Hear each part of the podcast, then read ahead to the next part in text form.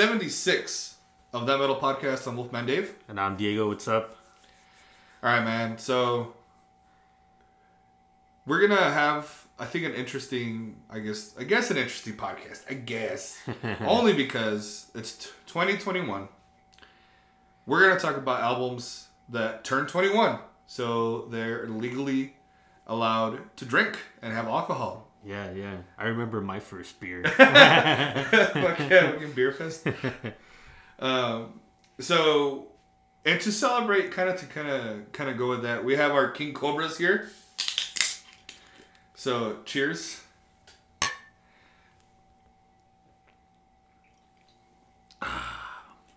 the elixir of gods. It tastes so good when it hits your lips.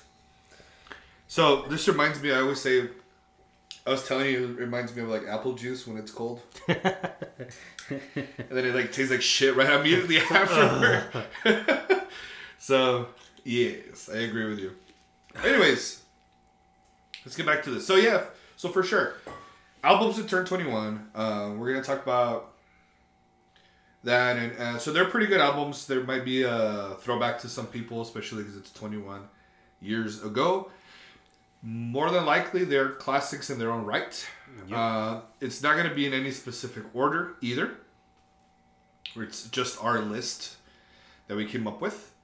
Um, also, we're soon to be doing uh, episode three of the Full Metal Nerdcast, which is same game or same name, different game. Same name, different game. That's So- the topic on that. Right. So there's gonna be games that will probably hit on the Super NES, the Sega, and even uh, potentially they even hit the NES all at the same time.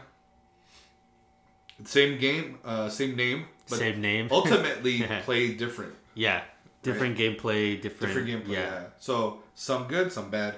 So that'll be our next topic. Um, anyways, so uh, what have you been listening to lately? Actually, uh, we were talking about this uh, last week, and I actually just got around to listening to the latest uh, Gatecreeper album. Oh, dude, so good. Dude, it's it's super good, man. It's chunky. Yeah, dude. Um, but I finally got around to like actually like listening to it. I know we talked about this. Was this last week or I think earlier this week? Yeah, we're just talk- talking. Yeah, we were just talking about it, and I hadn't really listened to it, and I finally got around to listening to that. So, if there's any Gatecreeper fans, uh, definitely listen to that one because it's a banger for real. Go creep up on that new album, yo. it's good.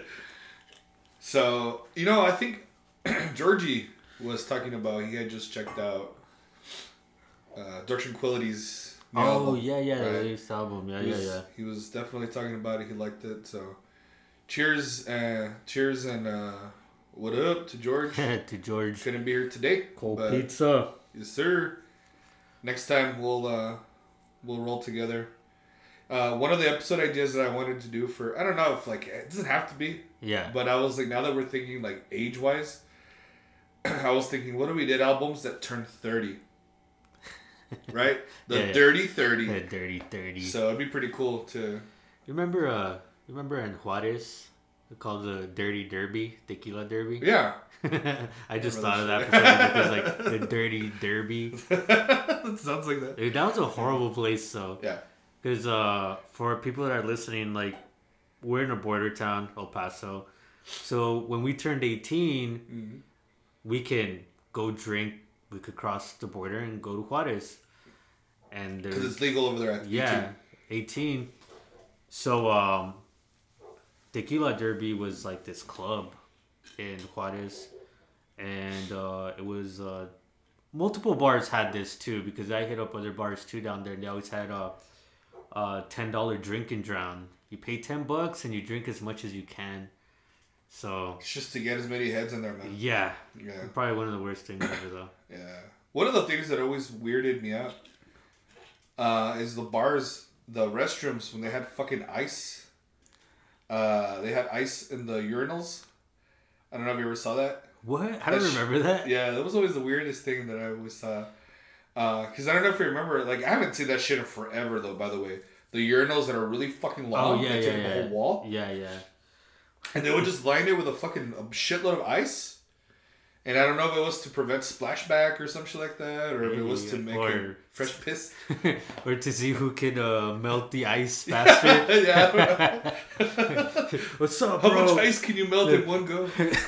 I bet you I can beat you. I don't know, dude, but it was weird that they had ice, and I, I never knew if there was like a actual function.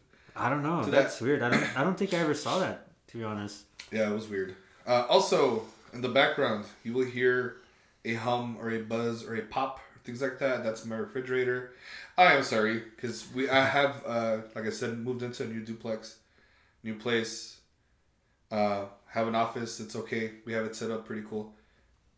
But the little mini fridge is really fucking loud. So I just want to give you guys a heads up. If you hear something, don't freak out. Um, what you can freak out about though is Kerrang's magazine's latest fucking list, which is interesting to me because um, I know you're you you introduced me to this first. So Yeah. so Kerrang magazine, the 50 most evil songs ever. wait, wait, that's scary. That's a good one. Excuse me. Ah, we're going. Ooh, you ready to battle on this one? Yeah. ching ching. All right. So Kerrang made this list. I'm not sure when they officially released it. Do you know? Uh, I'm not sure to be honest. Um, It popped out easy when I went on Google. I just in in Google's, uh, I just put Kerrang most evil songs and it popped out right away. yeah, it didn't. It doesn't give a date, so I don't know. I just came across it and I was like, "Yo, what?" So, spoiler alert, and this is what they wrote. This gets incredibly grim. Ooh. Ooh, but what do we start with? Shout out the devil. I know, right? Fifty. Motley Crue. Shout out the devil. For real. It's like All it's right. super incredibly grim. I know, right? All right, shout out All the right. devil, guys. Alrighty, so we start with that. And then, eh, alright, we go to Watain, Devil's Blood, not too bad. Possessed, The Exorcist, pretty cool. Sonic Youth, alright. I I've never heard that song, so actually it's Death Valley '69. Yeah, Death So- Valley 69. I gotta I gotta take a listen to that one and see how evil it is. You know, Right. I mean, probably lyrically, maybe like that's what I that's what I think about. Like Yeah. maybe there's some songs like for example like Shout at the Devil. Like don't get me wrong, like I love Motley Crue, love them to death. Right. Um, but the song itself, like I really wouldn't put it on the list like the most evil songs. And I think evil songs, I think like you know like punishing stuff that just puts on a weird mood. Yeah, or even to me, creepy like Black Sabbath. Yeah, yeah, like Black Sabbath, Black Sabbath, Right. super creepy song, Yeah. and you know, like sets a different mood, and Yeah, it's like, yeah, oh, yeah. that's pretty evil, It you know. sets the tone, man. So this, that's not a knock on Motley Crue because I Of love course. them. No, no, I know. But you know, I think differently when it comes down to this list. I think I think we we should create our own list. Uh, now forty six. This is weird. Ghost, and we know fucking Ghost sucks. so if anything, that's why they're scary and evil because they suck so bad. Uh, the Beatles, Helter Skelter. Okay, it's talking about Charles Manson. You know, for normies, that's probably scary. Uh, Electric Wizard, We Hate You. Mm. Devil's Blood, The Anti Cosmic Magic. And then we get to ACDC Night Prowler. Yeah. Which I was accidentally mistaking it for Judas Priest. Nightcrawler. So- Dude, I feel like I was just seeing Rob Halford in front of me as soon as he did that. Yeah, I'm gonna do like uh, I'm gonna have to start doing. ah, fuck, what does he do? Hey man, you're gonna start. You're gonna have to start wearing Nasa's chaps, dude. Hey, I already have some. that and the little hat and fuck. What was he? What does he say? Does he in the concerts? It's like, yeah, yeah, yeah. No, that's Metallica. Uh, Ooh, yeah. I forgot what he says, but yeah, he. I'll have to start fucking saying any you know Rob Halford isms. Yeah. Uh, so the ACDC one, Nightcrawler, was I, I thought was fucking hilarious just because you know obviously the Richard Ramirez uh, docu series on Netflix came out and all these normies and everybody's freaking out and women are flocking to this fucking ugly dude. Uh, but what is interesting, obviously, if you know anything about him, he was like a hardcore fan of ACDC, especially the Back in Black album, I believe. yeah. Um, or is it Highway to Hell? the Highway to Hell album. I'm sorry.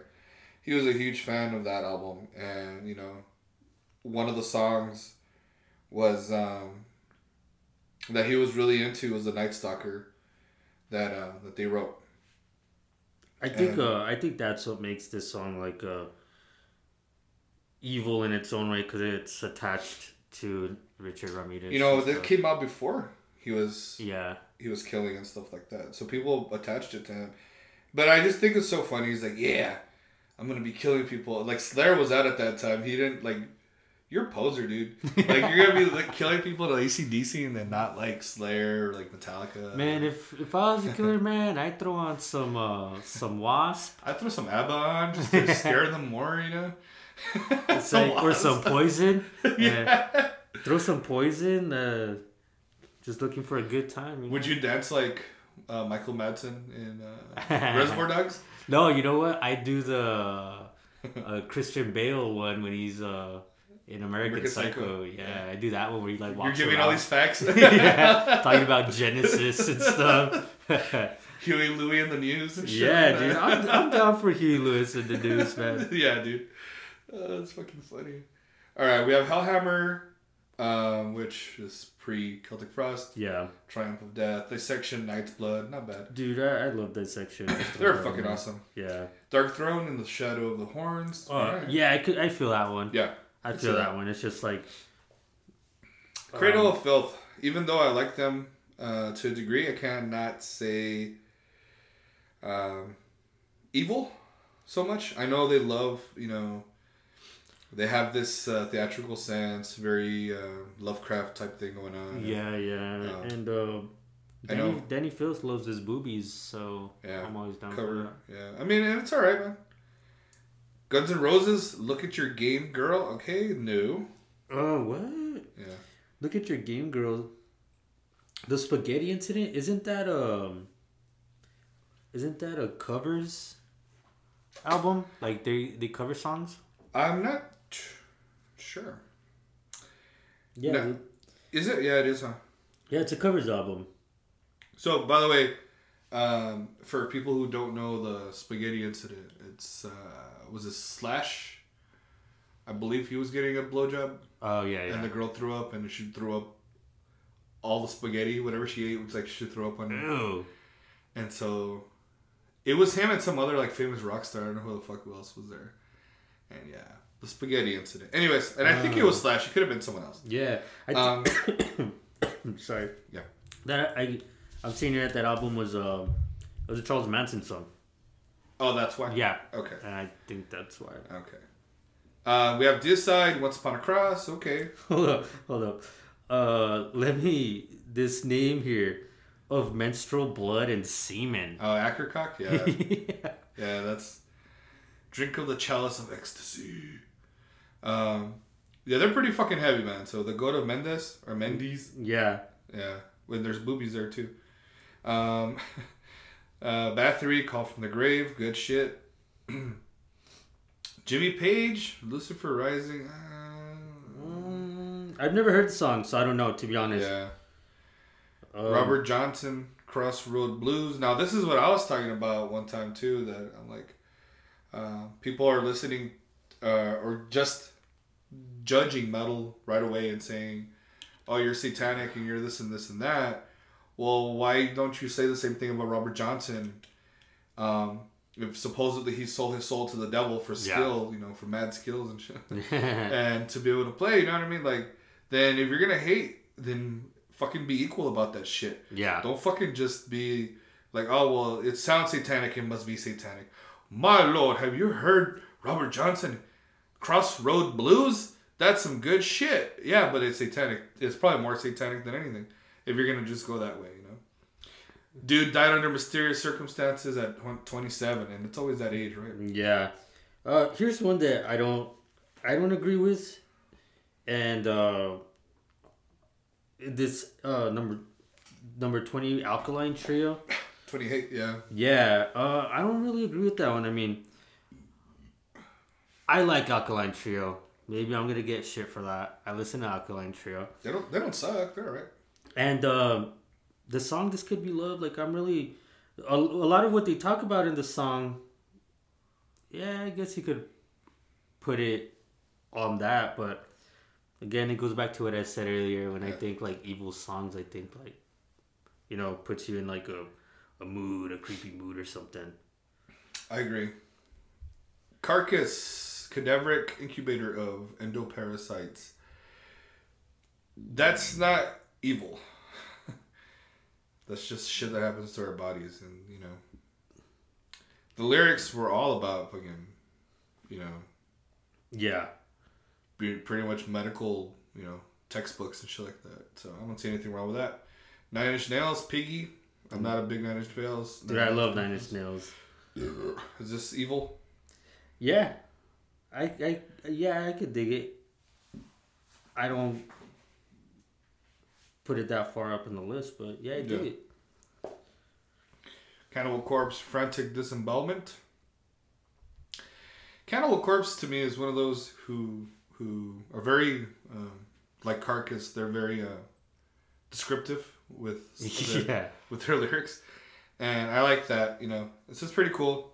Um, again, this one, I was I had not heard the Wretched Spawn, so I'm not sure. Yeah, I haven't, I haven't heard that one. But you know, they're not evil. They're, I mean, gross maybe, but yeah, yeah. Jane's Addiction, Ted. Just admit it, Ted. God damn it. uh, nothing's shocking album. Um, so this is also off of Ted was from Ted Bundy. yeah, Um, Slipknot, Iowa. Uh, absolutely not. I disagree with anything Slipknot. I'll pass that one right away. Uh, Abruptum. Now, Abruptum straight up has the vocals of Evil when you Yeah. listen to it. When you do listen to it. Uh, I mean, I remember it. The was like a he was like a dwarf little dude. Um, supposedly would cut himself while he would sing. And a lot of the old black metal bands from like the early 90s, the second wave, I would say, supposedly a lot of them would do that. Yeah. They would cut themselves and, and sing and shit like that to give, to bring the authenticity of the vocals. Uh, but yeah, their vocals, his vocals are fucking rough, dude. And, and if you're walking at night and you just like hear those vocals, it, you're gonna get scared, dude. yeah, yeah. It's creepy, man. It's just that. Alice Cooper, I love the dead. Okay. I love the dead before they rise. No farewells, no goodbyes. I never even knew your now rotting face. Nice. so it sounds pretty evil to me. Sounds pretty evil. Uh, Mercyful Fate. Melissa. Dude, his vocals, man. That's some evil shit right there. I love this album. Um, so the inspiration came from a skull that King Diamond got from med, med school. That's pretty cool. Sick guy. Suffered a brutal injury and he named it Melissa. That's pretty cool, man. And, you know, uh, people named Melissa are gonna be like, no, it's about me. Right. Um, Morbid Angel, Bleed for the Devil, Altars of Madness. All right, cool. Dude, I'm I'm big on Morbid Angel, man. I love Yeah. me some Morbid Angel. Ozzy Osbourne, Mr. Crowley. That's another good one. Uh, obviously, I think probably the most evil man on earth uh, at, at one point. Yeah. Um, Aleister Crowley, you know, with sex blood magic or whatever. Was that that's Red Hot Chili Peppers? yeah. but uh, he would do sex magic.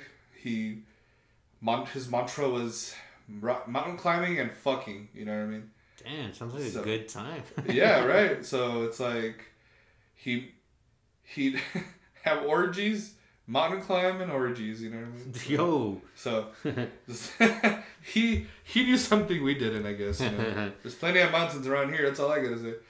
But um, and yeah, I mean, he was he was a weirdo, and he had that he he did that religion Thelema. Uh, and so he had a lot of cool, he had a lot of interesting stuff going on. I think. Yeah. I like I like Crowley. He's a he's a crazy guy. Now, Misfits, mommy, can I go out and kill tonight? Um, I don't know about that. You know, Yeah, I don't know about That it. song that sounds tongue in cheek horror movie, uh, black and white horror movie type thing going on that that Danzig had. Uh, I feel like the unfortunate part with uh, Misfits, uh, well Danzig now, is he's writing his own coattail. oh yeah. like yeah. he doesn't evolve. He's been doing the same fucking mamas and same bullshit over and over. Um, like the latest album that he did was it was it Elvis covers that he did, or some shit. And, and because he's he's the evil dark Elvis. Like, Yeah. He's a little Elvis. Like no, dude, you you're not fucking Elvis. Just cut that shit out, dude. You're nothing like him. Leave it alone. It's like go get knocked out by the North Side Kings. Yeah, no shit. Go do that again. Fucking give you some sense. Um, Coven, Satanic Mass. That's uh, this rock band from like the '60s, right? Yeah, down. Venom, black metal. Man, how about pretending to be scary just to scare people? Metal, you know? what I mean? Yeah. And Venom encompassed that. They were pretty much that. Yeah, They- I like I like I like Venom, but I see where you're coming from when you say that. No, to me they're fun. Yeah. It's a fun band to listen to. Mhm. I poke fun of them all the time because Cronos takes himself too fucking serious. yeah. and it's like, shut the fuck up because you're just like Philip from Pantera. You take yourself way too fucking serious, dude. And you gotta just give it up. I mean, just don't be an asshole about it. Just be cool about it. You know what I mean? Like, uh, you became a legend and leave it alone. And don't be so full of yourself. You know what I mean? Um, but yeah, Judas Priest, better than you, better by you, better than me. Um, okay, song. class. All right, all right. Evil, I'm not sure. Yeah, it's a good song. I don't know about Evil, but Yeah, but Procreation of the Wicked, Celtic Frost, that's for sure. Uh, yeah, I'm down for that. Yeah. uh, Killing Joke, Exorcism. Mm, I like Killing Joke. yeah, they're alright, man. They're alright. but I don't know. This high up on this list, I don't. I don't buy it. Yeah, Alright. King Diamond, Family Ghost. That's pretty good. Off the Yeah. Abigail. Marilyn. There's a video of him, and I think it's during the Puppet Master, right? I think it's called the Puppet Master album. okay. Uh, he was he was telling a story about I think he was like in Hungary, and he was give, he was watching these like dolls come to life, and What? yeah, I think he was like telling this really cool story, and that's how he got the basis of writing that album, The Puppet Master. Okay. So it's pretty cool. And he was like, they came to life. And like, he's a great storyteller. Yeah, dude. dude, I I, fucking man. love him, dude. Like, and he was just like, I was like, bro, if it's real or not, I fucking believe Yeah, you. Because yeah, of the way you're telling the story. Yeah. King Diamond, man, one of the best. Yeah, fuck yeah. Uh, Marilyn Manson, Cake and Sodomy. Portrait of an American Family. Yeah, All right. dude, Sunn, man. Yeah. Uh, I guess I guess you could put it on there, but um, Sunn is very drony. I can't stand them, dude. Is it super? They're they're a drone band. Yeah. like they're super drones. So if if anything, I mean, that's putting it lightly, though. Yeah. I. I mean, evil. I'm not sure. I would have rather put a band like if they're going along those lines, Mm-hmm. maybe a band like Xasthur. Okay. Well, yeah, that they, I would think so. Yeah, Yeah. like Xasthur or like Leviathan or something. So, yeah, I'd go more that route instead of Yeah. Sunn. You know, and it says 16 minutes of torturous drone. Dude, I do not. That's probably why it's so evil because Yeah. I want to blow my brains That's out. You know, dude. And there's people who absolutely worship that. That Mhm. and, and and it's like, I mean, that's cool, man. It's cool. It doesn't go for it if you could if you can do that. That's great. yeah, and I I like Sunn, but I'm not gonna listen to 16 minutes of. No. And I'm guessing that's Elizabeth Bathory. The song. Oh yeah, yeah, yeah, yeah, yeah, Um, sure. Okay, and then we have Danzig. Mother. Come on, get out of here with that. That should not even be on this Yeah. list. No, thank you. Now, Slayer, Angel of Death. Why is that not number one? It's at number 6 Mm-hmm. That's weird. Yeah, I would say that this could be number one. I think you can't I could- fuck I with could- that song. Even though, even me, I don't even like Slayer. I don't hate them. yeah. Let's, let's reiterate that because people are always asking me, "What the fuck?" Uh, once they became too Slayer, Oh yeah, yeah. Slayer-ish with the Reign and Blood, I wasn't enjoying them anymore. Would you uh, compare them as not liking them to Mastodon? Um, I would much rather just listen to anything Slayer Than than to Mastodon or Ghost. like, I'll be happy with that, even though I'm not a big fan.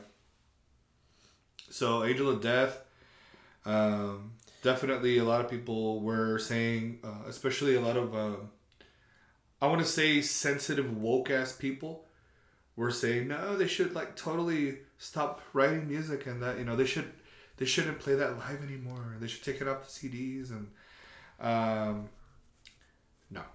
If it's something that I think is important, that's history, dude. You're talking about Joseph was it Mengele? Yeah. You're looking at somebody who's doing nasty shit, and we can't forget about stuff like that. yeah, yeah. We need to be reminded that there's evil out there. There's people out there like that. We can't just fucking put it under the rug like it never existed, which cancel culture tends to do. And you- we you can't just do that. We need to be reminded. yeah. So that's why that in you know when it comes to that, I I'm all all about that song. Now Diamond Head, am I evil? He's questioning it, so I don't think he is. if you're uh, questioning the evil, then I then you're not. Yeah, love Diamond Head too. By the way, uh, Iron Maiden, Number of the Beast. Um, great fucking album, great fucking Yeah. song, I love Iron Maiden. classic. hmm Evil, I'm not sure, but in the realm for sure. You know, Yeah. it's an evil town. It's made in the vicinity. You know, Yo, this next one I'm like super. I'm like weird on Rammstein, Wiener. What Wiener blood? Wiener Blood. Uh, I'm Shit. I'm curious to see what this song's about. It's, it's sadomasochism as always. Yeah, probably. they're all about that stuff. All, Now number two, what are we talking about? oh yeah, Sabbath, Black Sabbath, Black, Sabbath. Black Sabbath. Absolutely. Now, I can t- definitely agree with that. But I would have been happy if they had flipped the results because Mayhem's Freezing Moon was number one. Yeah, Um, I'm not happy with that. I would have been happy with Black Sabbath at number one. yeah, maybe Freezing Moon number two. I don't know. That would have been fine. That would have been Um, all right. I think Freezing Moon. I like it. I like the song. Yeah. Uh, great song. The way it starts off. Uh-huh. uh um, I think the reason why they just put that on there is because of the band itself, because of all the shit that went down. Yeah. Yeah. So mm, It could be.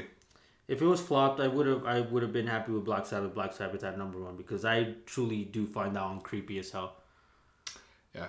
The vibe, the tone, Yeah. um, just everything, right? And I think even it's even to a scientific Mhm. uh, level, which is the tritone, the the devil's note. Yeah. I think to, even to that scientific level, it was evil. So it makes sense, you know. Um, all right, well, whatever. It is what it is. Yep. So before we get into our full list of albums that turn 21, albums that can legally drink and probably outdrink you, um, we're gonna put a cool song called "Endless Loop" by this badass band called Existence Depraved. Um, for fans of, excuse me, I would say for fans of Countless Skies, Evergrey, Devin Townsend, all mixed, right? Yeah. Uh, I would say I know you mentioned Scar Symmetry. Mhm. Probably the music when there's clean vocals and Yeah. because they have a little bit of um, some background. What is it like? Not not a symphonic, but some sort of background stuff going on. Yeah. Yeah. So I agree with your with your idea there. And so yeah, so existence depraved, endless loop. Check it out. These guys are fucking badass.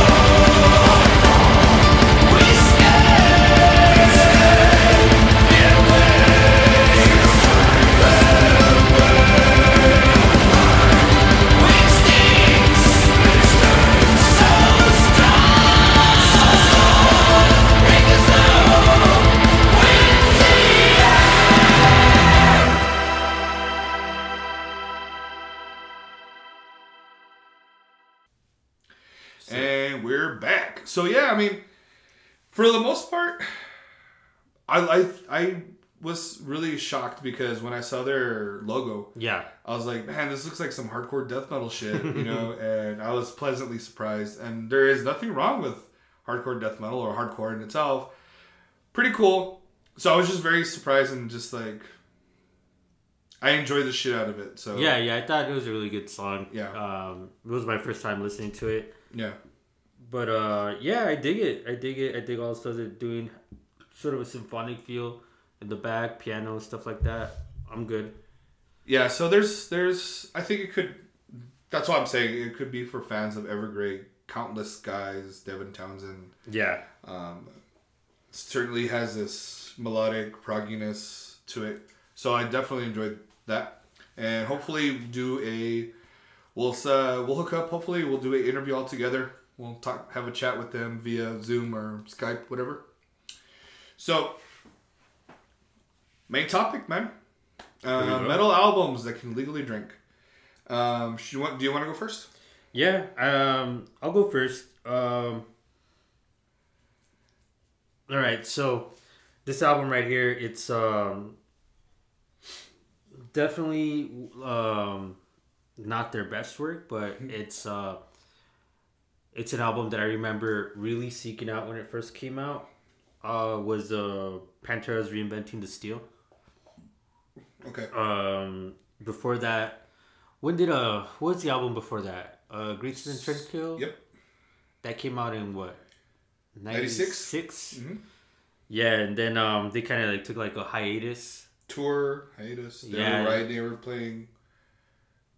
It's when things started getting kind of strange. Yeah, things were really weird between the band, and then they came out with reinventing the steel. Uh, like I said, not their best work, but definitely one album that I remember. Uh, in 2000 that I was like, yo, Pantera just released his latest album. Like, and then I heard that song, uh, Revolution is My Name, which is a great song. Yeah. Um, and I, and I, I was like big on Pantera. Like, I, I don't even remember how old I was when I was, uh, in 2000. I was like, what? Um. 12? yeah. Yeah, I was like 12 Yeah. 2000. I was maybe 12 or 13, give or Yeah. take. But yeah, man, reinventing the steels, that one. And I'm sure um, Dimebag can outdrink everyone. Uh, yeah. What was, what was that drink that he uh, always had? Uh, Black Tooth Oh, that's was right. um, uh, Crown and Dr Pepper. Was it? Yeah, Is that what it was? Blacktooth Grin, which is Yeah, yeah, based off Megadeth. yeah, yeah. songs. Yeah, I'll try that one day. it's good, man. It's Never tried it. a little shot, a little splash. You'll be all right. It's pretty good. And some Coors, some Coors Light. I'm pretty sure they drank everything. I don't think they gave a fuck. yeah, I'm. I myself, I'm not. Um. Well, we're drinking King Cobras, this is. Yeah, Yeah, But that's because we're making fun of people who just turned 21 and they'll drink whatever the fuck. I would honestly, if it were up to me, I would have gotten MD 2020s, dude. Oh And yeah, we would have yeah. been plastered by now. But I mean, it was like, we need to talk. yeah, right. we can't, we can't do that yet. Yo, man, like, funny story. This is gonna be totally off topic. Go, go for it, man. Even better. This is a funny story with an MD 2020. okay. Um, my friend, he likes to smoke. He likes to smoke the marijuanas. Yeah. So one day we were hanging out, and I was like, "Yo, dude, we're gonna buy King Cobras. I'm gonna buy some MD 2020s, and we're gonna hang out." I was like, "Okay." We hung out. Uh, I I usually don't smoke. That's not my thing. Mhm. So one day he's just like, "Dude, you wanna you wanna smoke, dude?" I was just like. I was I was already drinking and I was like, okay, dude, like I'll smoke a little bit, like we're Wow, here. A little hit. Yeah. So I made the mistake of crossing everything. I smoked. I had a King Cobra and an MD twenty twenty. So I was feeling good. I I had to throw up. Right. I had to throw up. But earlier in the day, I had eaten uh, pizza. Okay. I went to go throw up, and I made I made it to this dude's sink, Yeah. and I threw up in the sink. But I tried, like I turned on the faucet, and it clogged up everything, dude. That's so gross. I clogged up everything, and I and I called him, and I was like, "Yo, dude, like I need your help, man. Like, Yeah. uh, I kind of like clogged your sink." And he's like, "Oh shit, all right." So he goes, and he's like, "Fuck." So he like got some gloves, and he got like a like some deal so we could scoop Yeah. The water out of the sink and throw it into like the, the toilet. Yeah. And me still being drunk, I was like, dude, I'm gonna help you. And I started putting my hands Oh! up in there. And I was like, dude, I'm helping you. And he's like, dude, stop, don't do that. Don't do that, that's gross. Oh no! and he started throwing them too. I was like, dude, I'm helping you, dude. I was I was so drunk, but uh, that night we ended up. I'm sure there's a drink called this, but we ended up calling it like mind erasers Mm. because we're just like completely wiped out. It's just, Yeah. but um, a cool little story right there regarding MD 2020s. That's That's where an MD 2020 put me. Yeah, they tend to do that. And if you're not careful, man, they're so sweet, you know. Dude, I know. So if you're not careful, boom, knock you on your ass, dude. For real. so to kind of continue with the uh hold on, I got a burp. I Man, wait, That was evil. damn. Um, sorry. so technically, these albums came out in the year in the year two thousand, right? Any uh Conan O'Brien Yeah, fans? you know we gotta we gotta we gotta add that in there. So if you're aware, pretty much. I'm Yeah, that was my turn, man. yeah. Man, these are burpy, dude. Uh, anyways, so yeah, year two thousand. So, kind of give you a reference, kind of time frame where you know, you know, you know what year these albums came out. So, my uh, pick would be Symphony X, the new Mythology Suite. Um, probably the first Symphony X album I heard. Um, one of the best albums out there, fucking heavy, progressive, uh, power metal. Yeah. I want to say Russell Allen's vocals are fucking amazing. Michael Romeo's guitar work, he shreds, shred it, bro. Um, can't go wrong with that fucking album. It's still one of the heavier albums out there. Um, I'm not sure if you're familiar with Symphony X. Yeah, I never listened to this album though. Okay. Yeah, so I'm gonna add these to like my Spotify list so that I could like get around to listening to Excuse me. songs on this album. Um, I believe this might have been right before they did the Odyssey. okay. Uh, Odyssey came out what 2004, I believe, and that was a fucking epic, mega Yeah. classic, ultra like essential listening. If you're gonna listen to Symphony X, listen to the Odyssey. Not even fucking around. You, uh, you're welcome. By the way, like I'll tell you now, well, you're welcome in advance. Uh, so definitely Symphony X is a great album. Uh, my friend Ernest, he's the one who introduced me. So shout out to Ernest. Uh, there's probably gonna be a lot of high school memories here for me because Yeah, I was, yeah. I was uh, sophomore going into junior uh, during this time. Yeah. So it was already Chapete, you know, driving yeah. my little Volkswagen Golf, my you know, uh, going to Isleta, you know what I mean. So Dude, man, you were in high school. I was a sixth grader when all this stuff came out. yeah, I was already, yeah, man. So, uh, good shit. But just to give a time frame for everybody to understand what was going on, for a lot of people, I think it's gonna be a definite blast from the past. Yeah, yeah, definitely. So- Yeah, man. Um, all right, so uh, this one that I that I want to talk about here is uh, big shout out to George because I know he, loves this album. And he wasn't able to come today. He had previous uh, plans already, but yeah, he talked about this. yeah, And so for sure, shout out to George for this. yeah. And this is gonna be Mudvayne's LD fifty. Right. Um, this this one's super weird because back in the day, you remember waking up in the morning and MTV had their morning music videos playing and stuff. Back when MTV actually played music videos. Yes. Um, and they had just released MTV Two. Right. And MTV Two was the new thing. It's like, all right, MTV Two is gonna be like tons of videos, all the time. Pretty much all the time. Right. Yeah, pretty much all the time. And then uh, I wake up in the morning, get ready for um, for school, and Mudvayne's uh, Dig started playing. Yeah. Uh, and I was like, what the hell? Like, who who is this? Like, Yeah. like who is this band? And are they? At, at that point, there was a ton of bands like doing uh, like the whole um, the whole Slipknot thing. Right. Like Slipknot came out with masks and stuff, so there was a ton of bands that were trying to. Uh, Mushroom Head. Well, supposedly they said they were the first ones. I don't know. That's true. I don't know. I mean, who? who- I I don't know.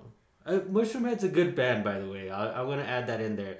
A lot of people just know that one song. Um, I don't even know the name of it. They have a music video for it, but um, but if you actually listen to other uh, Mushroomhead songs, they're really good. So I probably only know that one song. yeah, talking about. yeah. But uh, anyway, getting ready for school, and then I see this music video come out, and I was just like, "What the hell? Like, who's this band?" Yeah. And I hear that ding ding ding ding Yeah. ding ding, and I was just like, "Yo, this is cool." Which became like a meme. yeah, yeah. All the meme people now. Yeah. But uh, like I was just like, "Yo, this band is so good," and uh, I ended up getting the album, the CD, and uh, CD beginning to end is super good. Uh, Death Blooms is one of the best songs They made a Uh, video for that one too. Yeah, and but LD fifty is what lethal dose. Is that what it is? I think so. I think that's the lethal dose uh, that you take and then and then you die or something. Or is, is it? Don't quote me on that. Not sure. Let's find out. Gotta put some uh, Jeopardy music.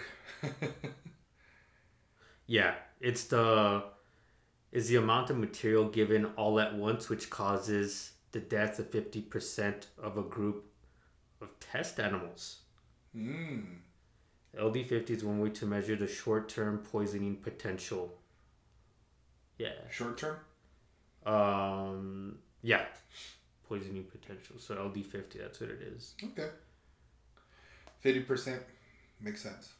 Yeah, but all your new metal fans, if anyone's listening, of course You have been redeemed. um,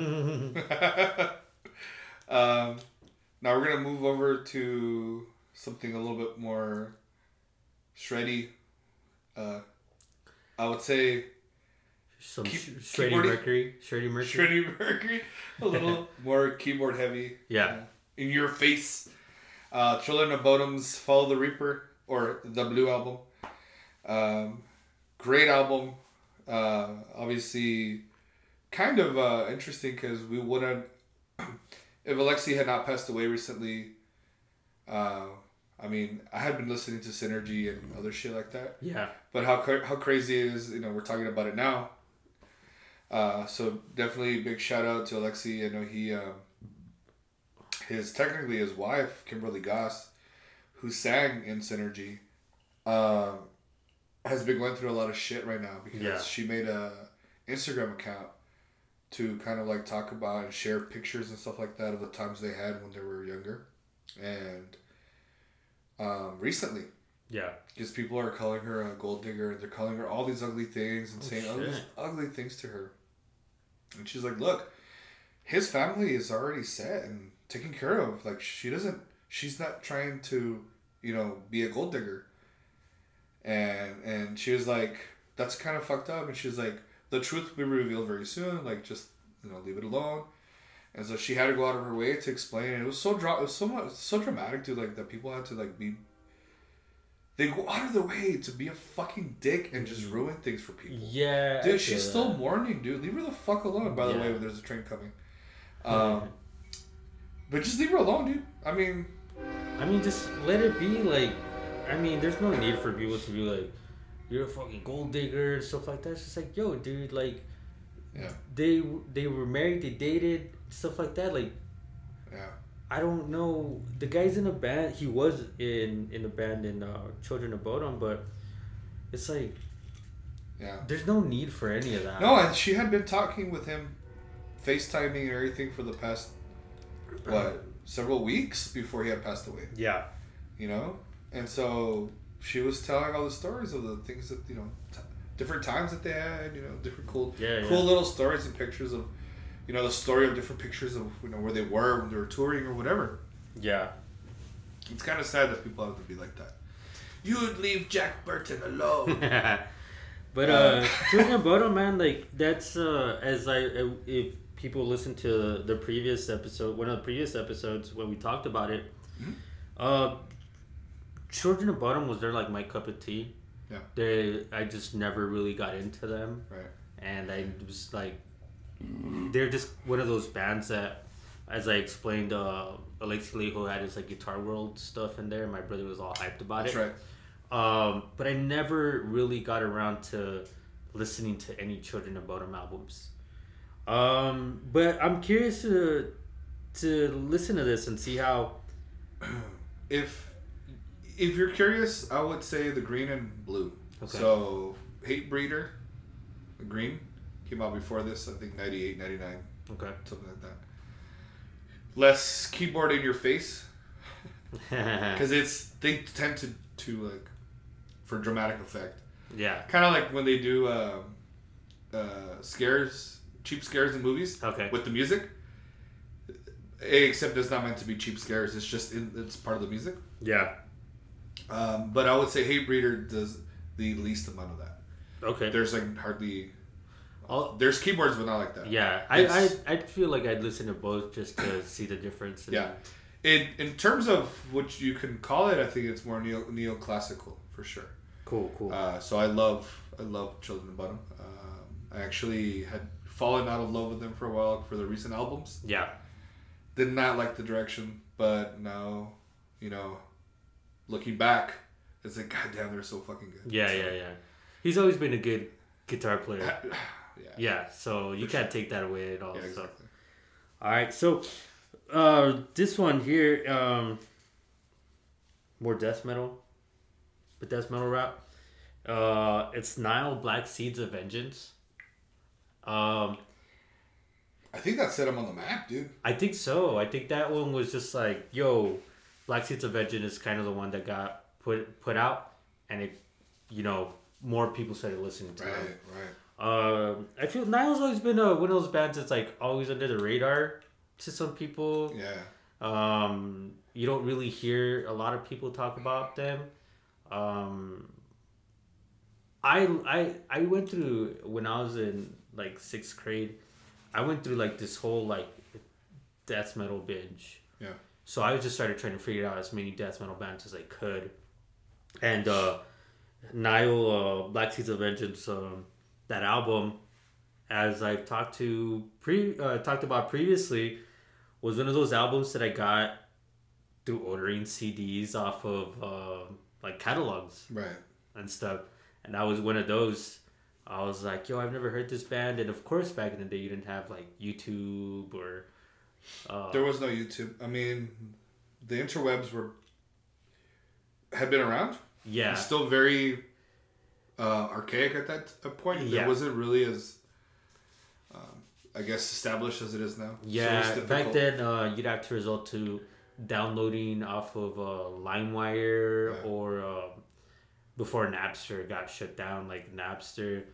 Uh, and sometimes you'd even run a risk of downloading a porno that you didn't even download it. You know? Yeah, there's a lot like, of viruses and a lot like of that. viruses and stuff like that. So, uh, some also sometimes you get like different versions of the song, and you had no idea. But you'd have to go one by one downloading song for song. It's not like how it is now. Like you could go onto Spotify and just put an album, Yeah.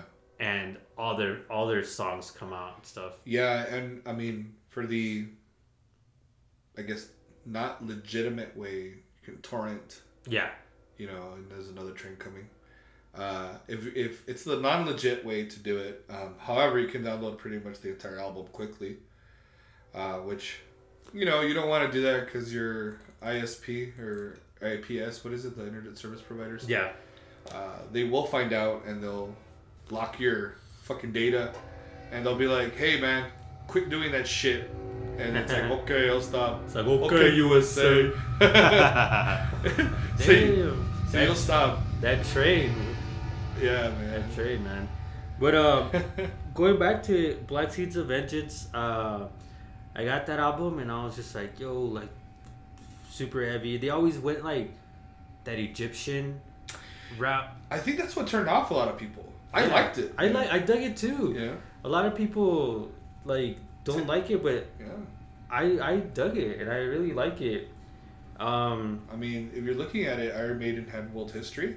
mhm. These guys had Egyptian. yeah. You know? So I like that album. It may not be for everyone, Yeah, for sure. but that one's uh, for me. I remember that. I remember getting that one with like Deicide's uh, "Serpents of the Light." Or I love that like album. Yeah. So Yeah. I was I was down for it. Yeah. Um, I'm right now. I'm down to go pee, so I'll be right back. That's pee pee. And we're back. So, Nile Black Seeds of Vengeance, good pick. Now, another good pick of the year 2000. Nevermore, Dead Heart in a Dead World. Probably the best album of that year, arguably Yeah. which I believe they won album of the year in different circles and different. Uh, I know they won. I think in um, Brave Words and Bloody Knuckles. Could have won in Metal Maniacs. I'm not sure. Um, cer- certainly in a lot of different journalists and a lot of different media magazines and stuff like that, they were definitely one of the. That was definitely one of the best albums of the year 2000, and you can't deny that when you have uh, I mean, first of all, the Sound of Silence. They're covering Simon and Garfunkel in such a fucking beautiful way. Yeah. Uh, I love the cover. Um, very, I want to say very ballsy. Mm-hmm. Uh, and I think was it who else covered it? Disturbed. They didn't they I cover think it? I think they did, or maybe one of those uh, Yeah, one of those and- other like radio rock bands. Yeah, I think they might have, and fuck them for for doing that. You got to hear Nevermore's. Uh, Yeah. you know and again i mean so much so much um i keep forgetting his name because he had a solo album um let me see we do the, the music, the Jeopardy music. like the boom, boom, boom, Yeah. boom. So What do we got? So when we're talking about Warrel Dane, that's what we're talking about. Now Warrel Dane recently passed away. Well, when I say recently, it's within the last five, ten years. It's Okay. always, you know. Uh, he passed away. I think it was in Brazil, doing something, recording something. I don't know. Passed away, heart attack. Probably one of the best metal singers in the history, you know, in the history of heavy metal. He was in Sanctuary in the '80s. Yeah. Stuff. Couple of great albums, by the way. Uh, and when he did, when they started doing Nevermore, uh, my first. Excuse me, that was gross. My first introduction to them was. Um, Oh, fuck. I think we're all just burping right now. You have like a burp count. Somebody could do that. the fucking burp count. Um, my first introduction to them was a song from Dreaming Neon Black, and I think it was Dreaming Neon Black, the uh, the song. Yeah. Um, and then Poison God Machine was another song that I had heard from them. Shortly after, it just came out of nowhere. Dead Heart in a Dead World. Uh, the River Dragon, fucking classic song. Um, the River Dragon has come. Fucking epic. But starting off the album, no mama's way. Narco synthesis, fucking heavy as fuck. Yeah, yeah. When you get to songs like We Disintegrate or shit like that, dude, fuck, the vocals are just like. And you get to see where, like, his vocal range goes all over the place to, like, Rob Halford type shit. You know what I mean? He could do it all, dude. So, Warrel Dane was the man. you can't. And also Jeff Loomis. Yeah. You know what I mean? With his prowess, his, his musical prowess, like, you can't go wrong with this. Uh, the Heart Collector, probably one of my favorite songs on there. And the title track, Dead Heart in a Dead World. Uh, I love it. Uh, I know there was eventually a uh, bonus tracks album with Love Bites from Judas Priest.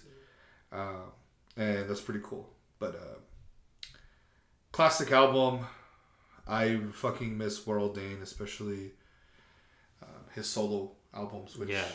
the solo album I recommend. If you have not heard, listen to it. It's really good. Nah, I forget the name, but it's Warrel Dane. You know. Yeah, yeah, yeah. I forget the name of the album. And that song that he did, I think it's called Brother. Uh, let me see if I can find it really quick. It's his Uh, only uh it's his only uh album or what? As far as I know, I believe it could just be his only one, dude. Um, let me see if I can find it. No, he has a few. He has a few. But he has Shadow Work, Disconnection System. And the one that I was talking about is Praises to the War Machine. Holy fuck, that is just such a Yeah. the whole the whole fucking album is so fucking good. This old man, brother, um, just such a f- the day the rats went to war. Like the whole fucking thing is so fucking good, man.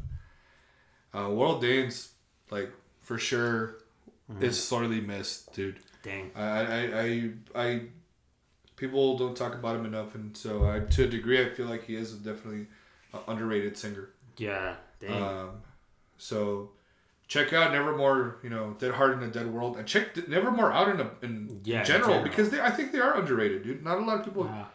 you know, enjoy their music. so great band. Go Yeah, definitely. Uh, this one's kind of weird for me. This is kind of weird for me only because of the fact that I didn't listen to them in the year 2000. Okay. I started listening to them later and I fell in love with them and this album uh, just so happens that it came out in the year 2000 and I listened to it all the time. Okay. I listened to them all the time and it's ISIS Celestial. Good Uh, shit. For people who don't know, ISIS, uh, not the terrorist group, obviously. Uh, Which we'll get into in a minute. yeah. Uh, this band, started off what early '90s.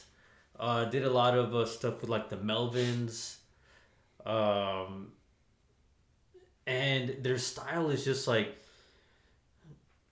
heavy, heavy stuff, heavy vocals, and then it's just beautiful guitars and atmospheric stuff. And, Streaming. yeah, and the song itself, Celestial, Celestial song off Celestial, uh, about nine minutes song, but what we were talking about earlier, like for example, like with Sunn, sixteen minute drone song. Right. This is not the case. Like, uh, ISIS has always been one of those bands that they throw in like different things along their songs so you can enjoy their ten minute songs. Yes. So, um, I love ISIS, and Celestial is a, a great album. People need to listen to it. Uh, it's also something that you could just throw on and you can chill to, regardless of the heaviness that they have. Yeah. You can just sit down and just talk and drink beers and enjoy the music that they play. I, I think with music like post metal Yeah. and stuff like that, you have to be very careful. Don't drive. uh, I was doing that, and it's like I don't know how I got to where I got to. Um, so it's kind of dangerous, but amazing, beautiful. Um, again, you have the guitars who. Uh, it's like they're jamming, but it's, it it's it's all it sets the mood, man. Yeah. Uh, I would imagine that if you're really into meditation and stuff like this, um, not necessarily would be the best music for it, but in heavy metal meditation, it could potentially be a good exercise, and you're trying to use it for that. yeah. For me, for me, I think in the absence of truth is the album. Yeah. Uh, I think that's their best album. Um, Oceanic, Oceanic is super great. I Uh-huh. love Oceanic. Yeah, Panopticon too is just uh, Panopticon is super good, and Yeah. uh, they have a split with some band called Aereogramme, mm, and that split is super good. Um, okay, I'll check that out. oh, Aaron Turner, man, Aaron Turner, the mastermind behind ISIS. Uh, super great musician. Knows obviously knows what he's doing when he writes music.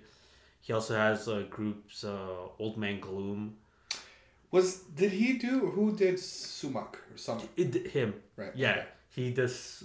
He's still doing sumac now. Okay. Um, sumac is kind of along the same More, a little bit more rougher. Yeah. I think. Yeah. Yeah, it's sort of along the same style though. But um, another band, Sumac, is also really good. Yeah. But Came a uh, few years ago. yeah, uh, but Aaron Turner, man, um, he's like I don't even know what else to say about him. You know, I, I think when it comes to the music that they write, it's kind of like this. Um, you know, had been happening already when you have bands like. Um, I think it's like a, almost like a. Kind of like I don't, I don't I want to describe it. When there when there were bands that were doing shoe the whole shoegaze thing. Yeah, You know what I mean? And it was almost kind of like a metallic version of this shoegaze world that was coming out from like let's say the eighties. Like was it like my my Bloody Valentine or something like that? yeah, When you had that was starting to create get created, and I feel like metal these metal musicians were able to really develop it into their own style and make it their own, really make it in their own yeah, way. So when you have bands like ISIS, and I think there's, I mean, there's countless bands out there. I know um, who. Hold on, I'm trying to think. There's another band that I really enjoy. Um, There's a well now there's bands like uh Rosetta, yeah, there's uh North North, dude. North from uh Arizona, I believe they're Yeah. from Arizona. Oh, is that right? Okay. yeah, they're from Arizona. that.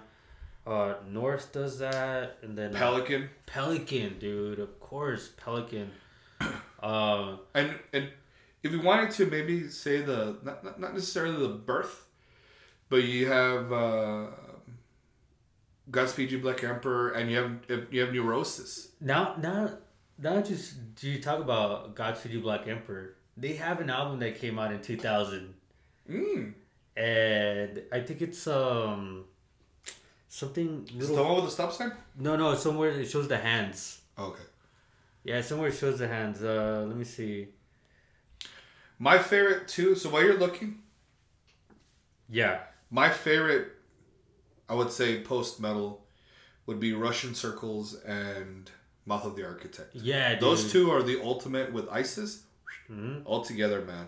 Yeah, uh, Um, the album's called uh, "Lift Your Skinny Fist To Like the Sky. To Heaven." Yeah, yeah, I remember that one. Yeah, and it's uh, it's definitely one of those albums that uh you do not want to listen to while driving. Okay. That's one of those where you're just like, Get lost. yeah, you get lost with like all the atmosphere that they toss up in there and stuff. Yeah. So they're like twenty minute songs too. So I'll uh, I'll have to bring Pascual yeah, to come talk with us. He's a very good friend, and he's that's his bread and butter, man. yeah, That's, that's his word. He's a metalhead at heart, and he can talk metal just like anybody else, like just talk metal. But the whole post metal, post rock scene, that's his shit. yeah, dude. So, there's there's a there's a ton of bands like the post rock bands like uh This Will Destroy You. right. Um, Right. and then what you mentioned, Russian circles, and then uh, I guess you could say like, uh, one of the bands that like really, I would say that like really put it on the map would be like Neurosis. Neurosis is probably like one of the biggest bands. I think though they definitely put it on the map, and these metal bands put their spin on it, and Yeah. they ran with it, dude. yeah, and like, and the good thing is that they all have like their own different styles. Yeah, that's the cool part.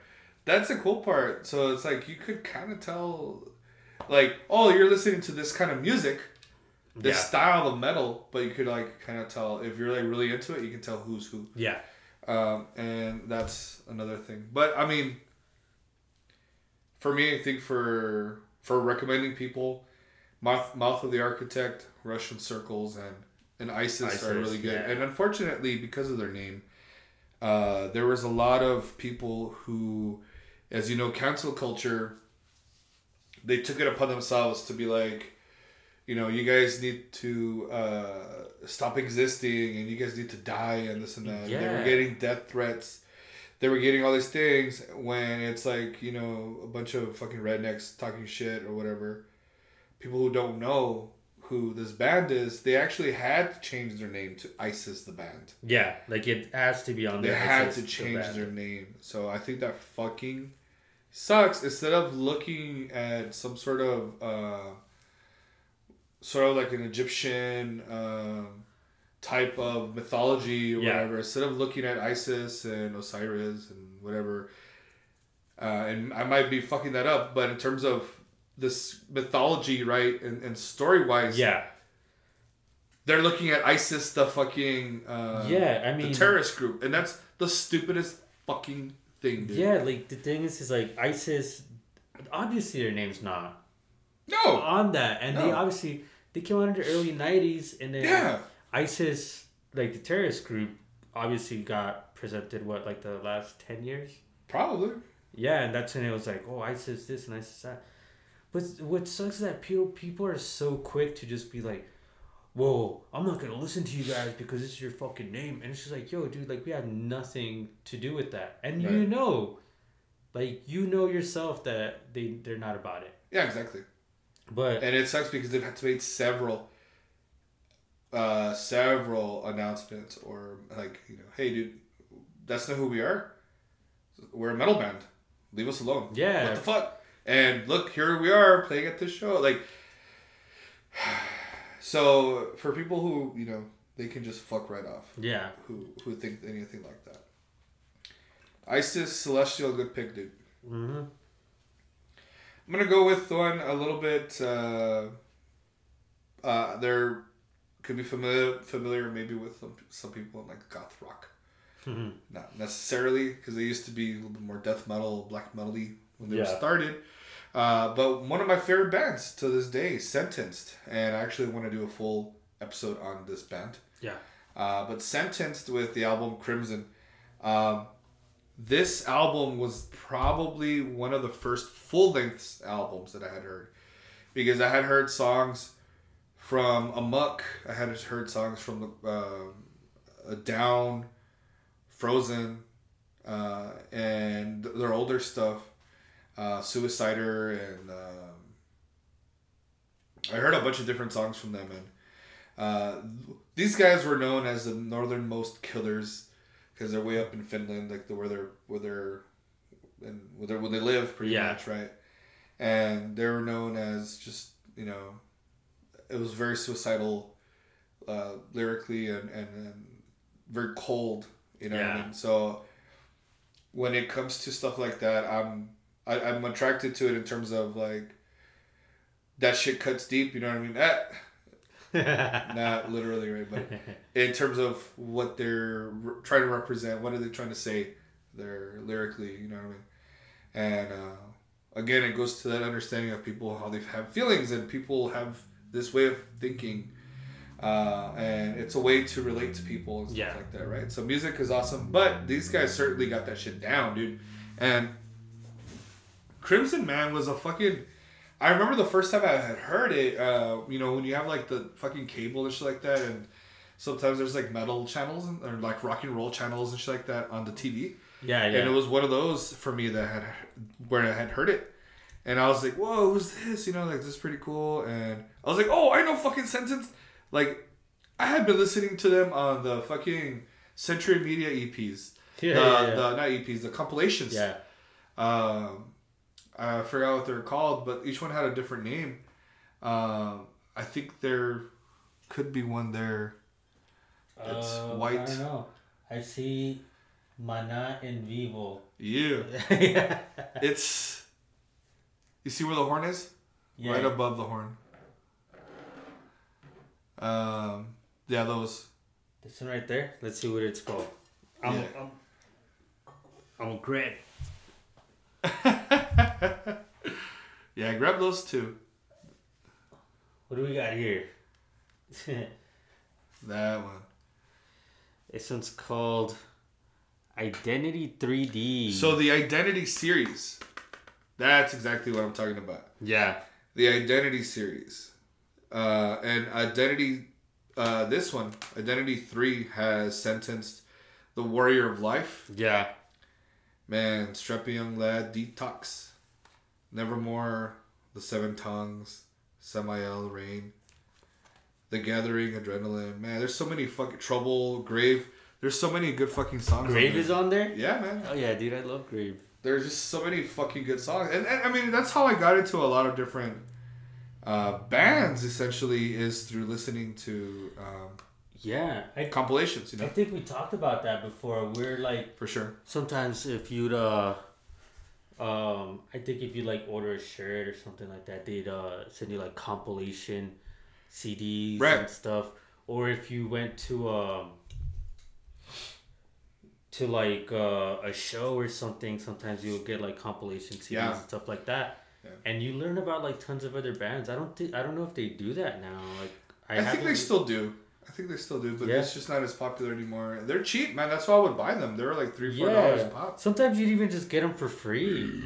You just get them for free, and it's like, oh, the fucking the sampler, mm-hmm. like this month's sampler CD for Century Media, or for me, it was like uh, Eulogy Records, which is a hardcore oh yeah um, label, and they'd always throw on like, yo, these are the new bands that we have, or these are the bands that are on our label, right and they'd always throw on like one song from each band, and you always learned from that. yeah Learned different bands, and some you liked, some you didn't. yeah and and you know you find them with relapse metal Yeah. blade metal blade Yeah, Metal Blade relapses Man, a yeah. lot. Yeah. They all had a lot of the cool ones, and uh, some some of them were double disc, man. I'm telling you, they're cheap. Uh, Nuclear Blast had the Death is Just the Beginning series. Yeah.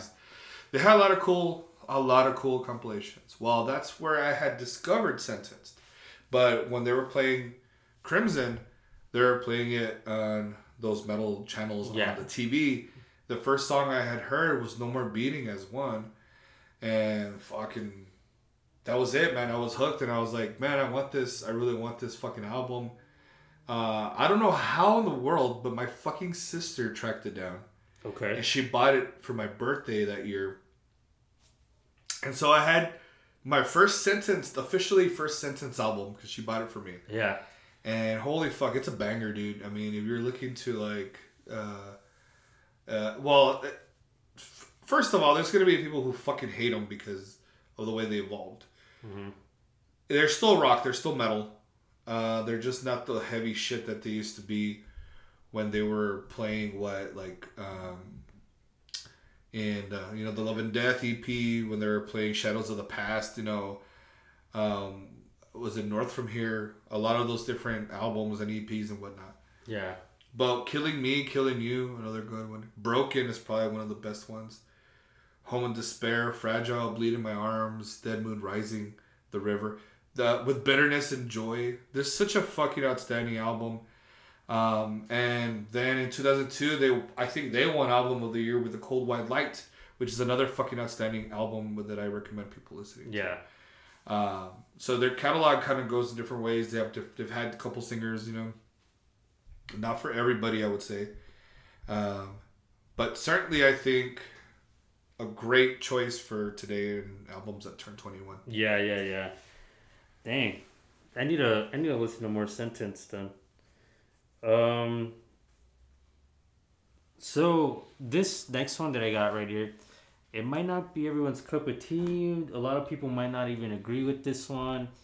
Might get people saying like, "Oh man, that bet sucks," and it's a perfect circle. Uh, a perfect circle's Mer de Noms. Yeah, Um,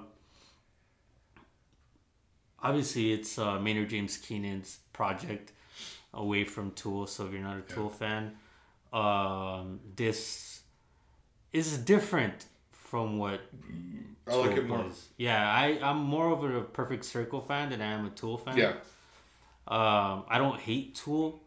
I do. I don't hate Tool, but if I had the two next to each other, I would choose a Perfect Circle. Okay, yes, Yeah. I'll go with that. Um, and this song, like, uh, it was another one of those things when I said when it come down to M- Mudvayne, uh, early morning, getting ready for school, and then video comes on, and you're like, who is this band? And it's a perfect circle. Yeah. Uh, And like, whoa, she put her hair in a fucking Yeah, ponytail yeah. really quick, bro. she means business. yeah, she means business. and uh, it was Judith. Yeah, that video and uh i found out that it was like i didn't know his name at the time but i found out like it was attached to members from tool. Yeah.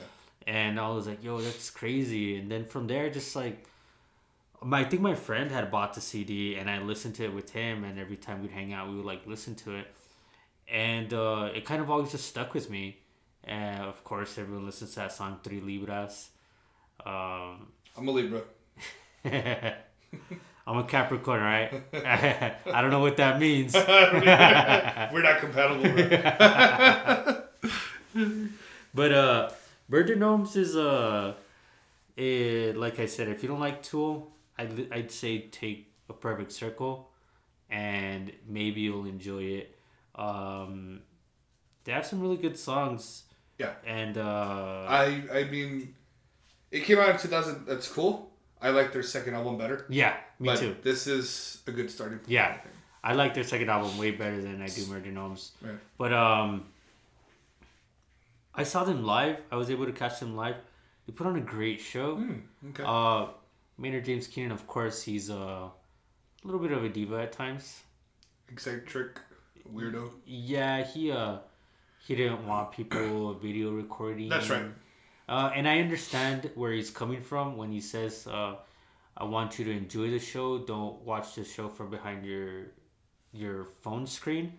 I know what he's trying to get at, but dude, this is a new age, and you're not gonna stop people from doing what they have to do. Exactly. You, you can't uh, police every fucking thing. Yeah. That's kind of fucked up, man. Yeah, so uh, in a way, it was kind of even though the show was really great, great, it was kind of annoying hearing him say like during songs, like put the phone down and calling people out, and it's just like, dude, like, come on, man, just let it be. Yeah. I just let it be, and it kind of took away from the show itself. Right. But overall, I give it a ten out of ten. It was a really good show. We'll go again. Yeah, yeah, definitely. If they came again, obviously after COVID stuff, Right. uh, I definitely go see them. That's cool. Uh, and I saw them for free, Okay. so Uh, shout out to my friend Joe for hooking me up with those tickets. Nice. So yeah, people. Uh, a Perfect Circle came out in two thousand. Uh, Murder Gnomes. Mer de Noms. Give it a listen. If you don't dig it, listen to their second album because it's better. True that. Now, PP break one more time. And the PP Meister is back. so, um, so we last had Perfect Circle, Mer de Noms. Let's continue with Iron Maiden, Brave New World comeback album with Bruce. yes. Has the triplets in the beginning, but not only that, the songs. Uh, they, I mean, they're. fu- It's a great album, dude. Dude, I love it. Dude, I I love this album. I Co- the cover art is fucking badass. First of all, I remember when I bought it, I was like, just kept looking at the cover. yeah. Uh, this one is one of those albums that obviously I already I was already listening to Iron Maiden, but like you said, it was Bruce Dickinson's comeback album. Yeah, Uh, I didn't listen to. Uh, at that time, I wasn't listening to uh, any of the Blaze Bayley stuff, Mhm. which was uh, Virtual Eleven and um, what was what was one of the other ones that he did? the one with Eddie's like getting electrocuted or some shit. Or One of those. Um, yeah, and uh, I got this CD. And then of course uh, the song the song The Wicker Man when it came Yeah. out. It's a it's a great starter song on the album. yeah, Great starter song. It's it just it hits and it's Iron Maiden and it's like fast upbeat playing and you're just like yeah I'm down for it. But it's the songs that come after that. yeah. Uh, Um. By the way, it was the X Factor.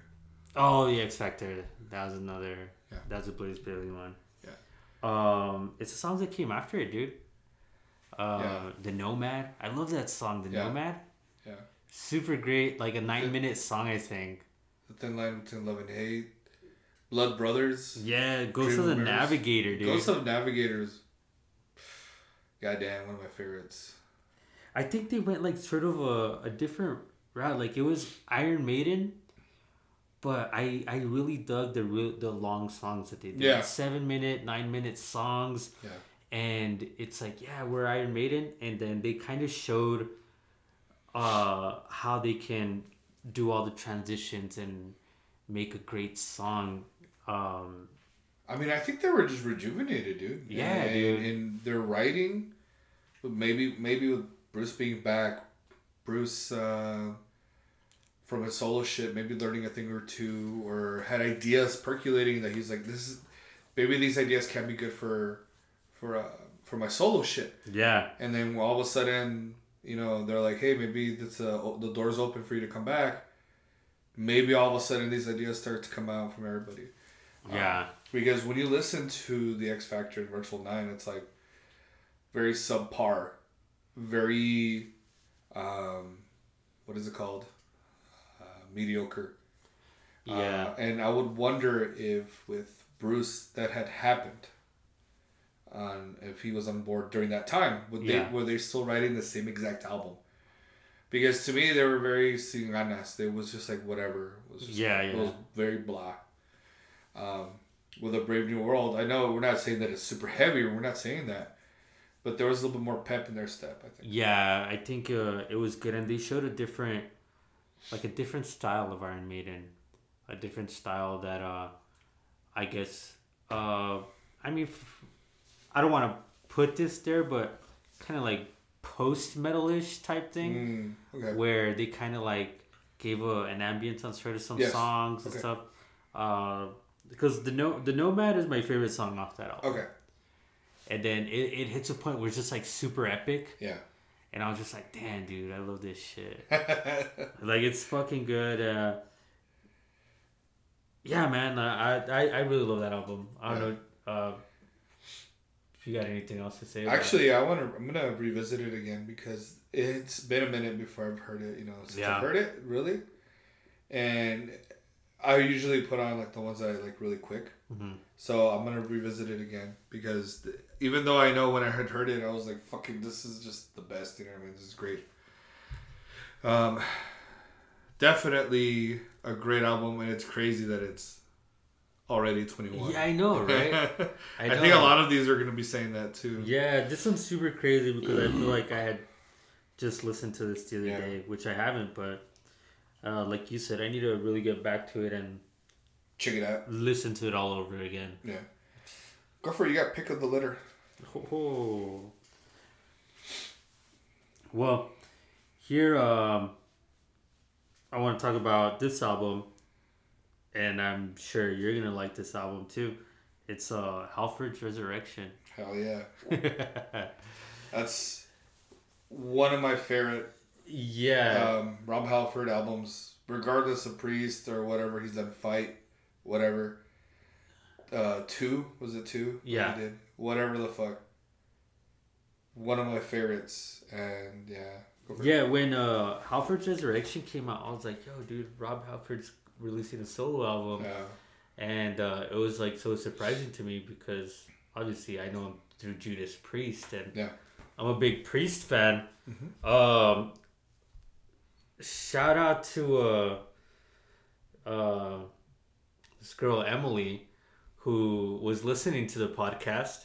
Cool. And- Thank you, Emily. Thank you for listening. Um, she she listened to it and she said, uh, "I'm shocked that you don't like Turbo Lover." And I was like, "Wait, I do not recall saying that." Yeah. And now I still haven't even found the part where I say that. So don't be lying to me, Emily. Yeah. but uh, I love Judas Priest. Um, Hell yeah. so when uh, Rob Halford came out with the Resurrection, Yes. I was I was I was I was stoked on it. My brother was super stoked on it because he loves Judas Priest too. Uh, you know, seeing it on magazines and and then uh, I think um, at that time it was still there was some show on VH1 called uh, um, the Rock Show. It was just called like the Mm. Rock Show. Yeah, I remember that. Yeah, and uh, of course it always it was like thirty minutes, and they play like videos, like metal videos, and Mhm. I think uh, they threw in a his on at that time, and we were like, "Yo, this is dope." Yeah. Um, what is it? He's on the motorcycle, Yes. riding like a badass. Yeah. I'm down for it. Like that's a great album. Yeah, I think with this one, he really.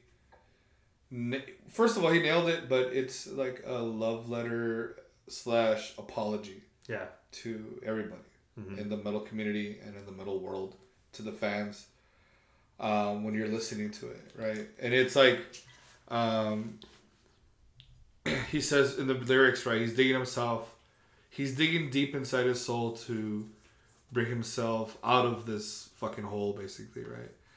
And he's like to rid the demons from the heart, and to find out that the truth was with him from the start. Yeah, So like that he should have kept that metal path, you know. So holy angel lift me from this burning hell. Resurrection make me whole. And then I love how he says sons of Judas brings bring the saints to my revenge. Resurrection bring me home. Um, and then I love it's like so genius. I walked alone into a fight. Uh, like he like his references like are so amazing. Yeah. Uh, um, but in, in, initially, you know, you're listening to it like it's so fucking goddamn heavy. First of all, yeah, his backing band, these guys are amazing. Um, and Metal Mike, uh, the guitarist. Um, I think they even had Patrick Blackman or Patrick Blackman. I forgot Okay. how to say it. Who was in Damage Plan? Uh, I forgot. I think he was in Damage Plan. I think he was their vocalist actually. in Uh, Damage Plan, he was a vocalist. I think so. I don't remember. Um, let me see.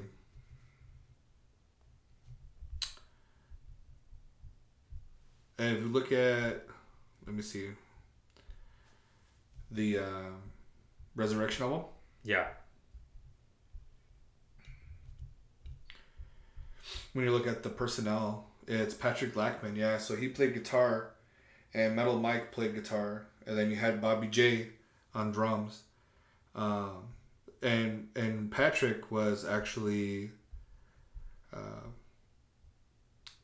he was the vocalist on the Newfound Power from Damage Plan. Oh, okay, okay, okay. So he was their actual vocalist during that time um, uh, for that one. Because when you hear the live album, when you hear him, "Are you motherfuckers ready?"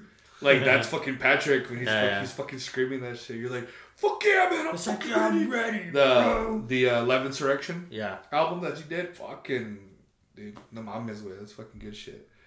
But um, first of all, the Resurrection album, Made in Hell, Locked and Loaded, Nightfall, Silent Screams, The One You Love to Hate, Cyberworld, Slow Down, probably my favorite song. Yeah. Slow Down is probably my favorite. The one you love to hate is uh, Bruce Dickinson, Yes, right? yeah. has Bruce on there. Twist, that's another cool one. Uh, and I, I just one of my favorites fucking albums of all time. Um, you know when when we get to uh, there's the fridge by the way for people wondering. Um, I don't know, man. It, it, it doesn't get much better than that, dude.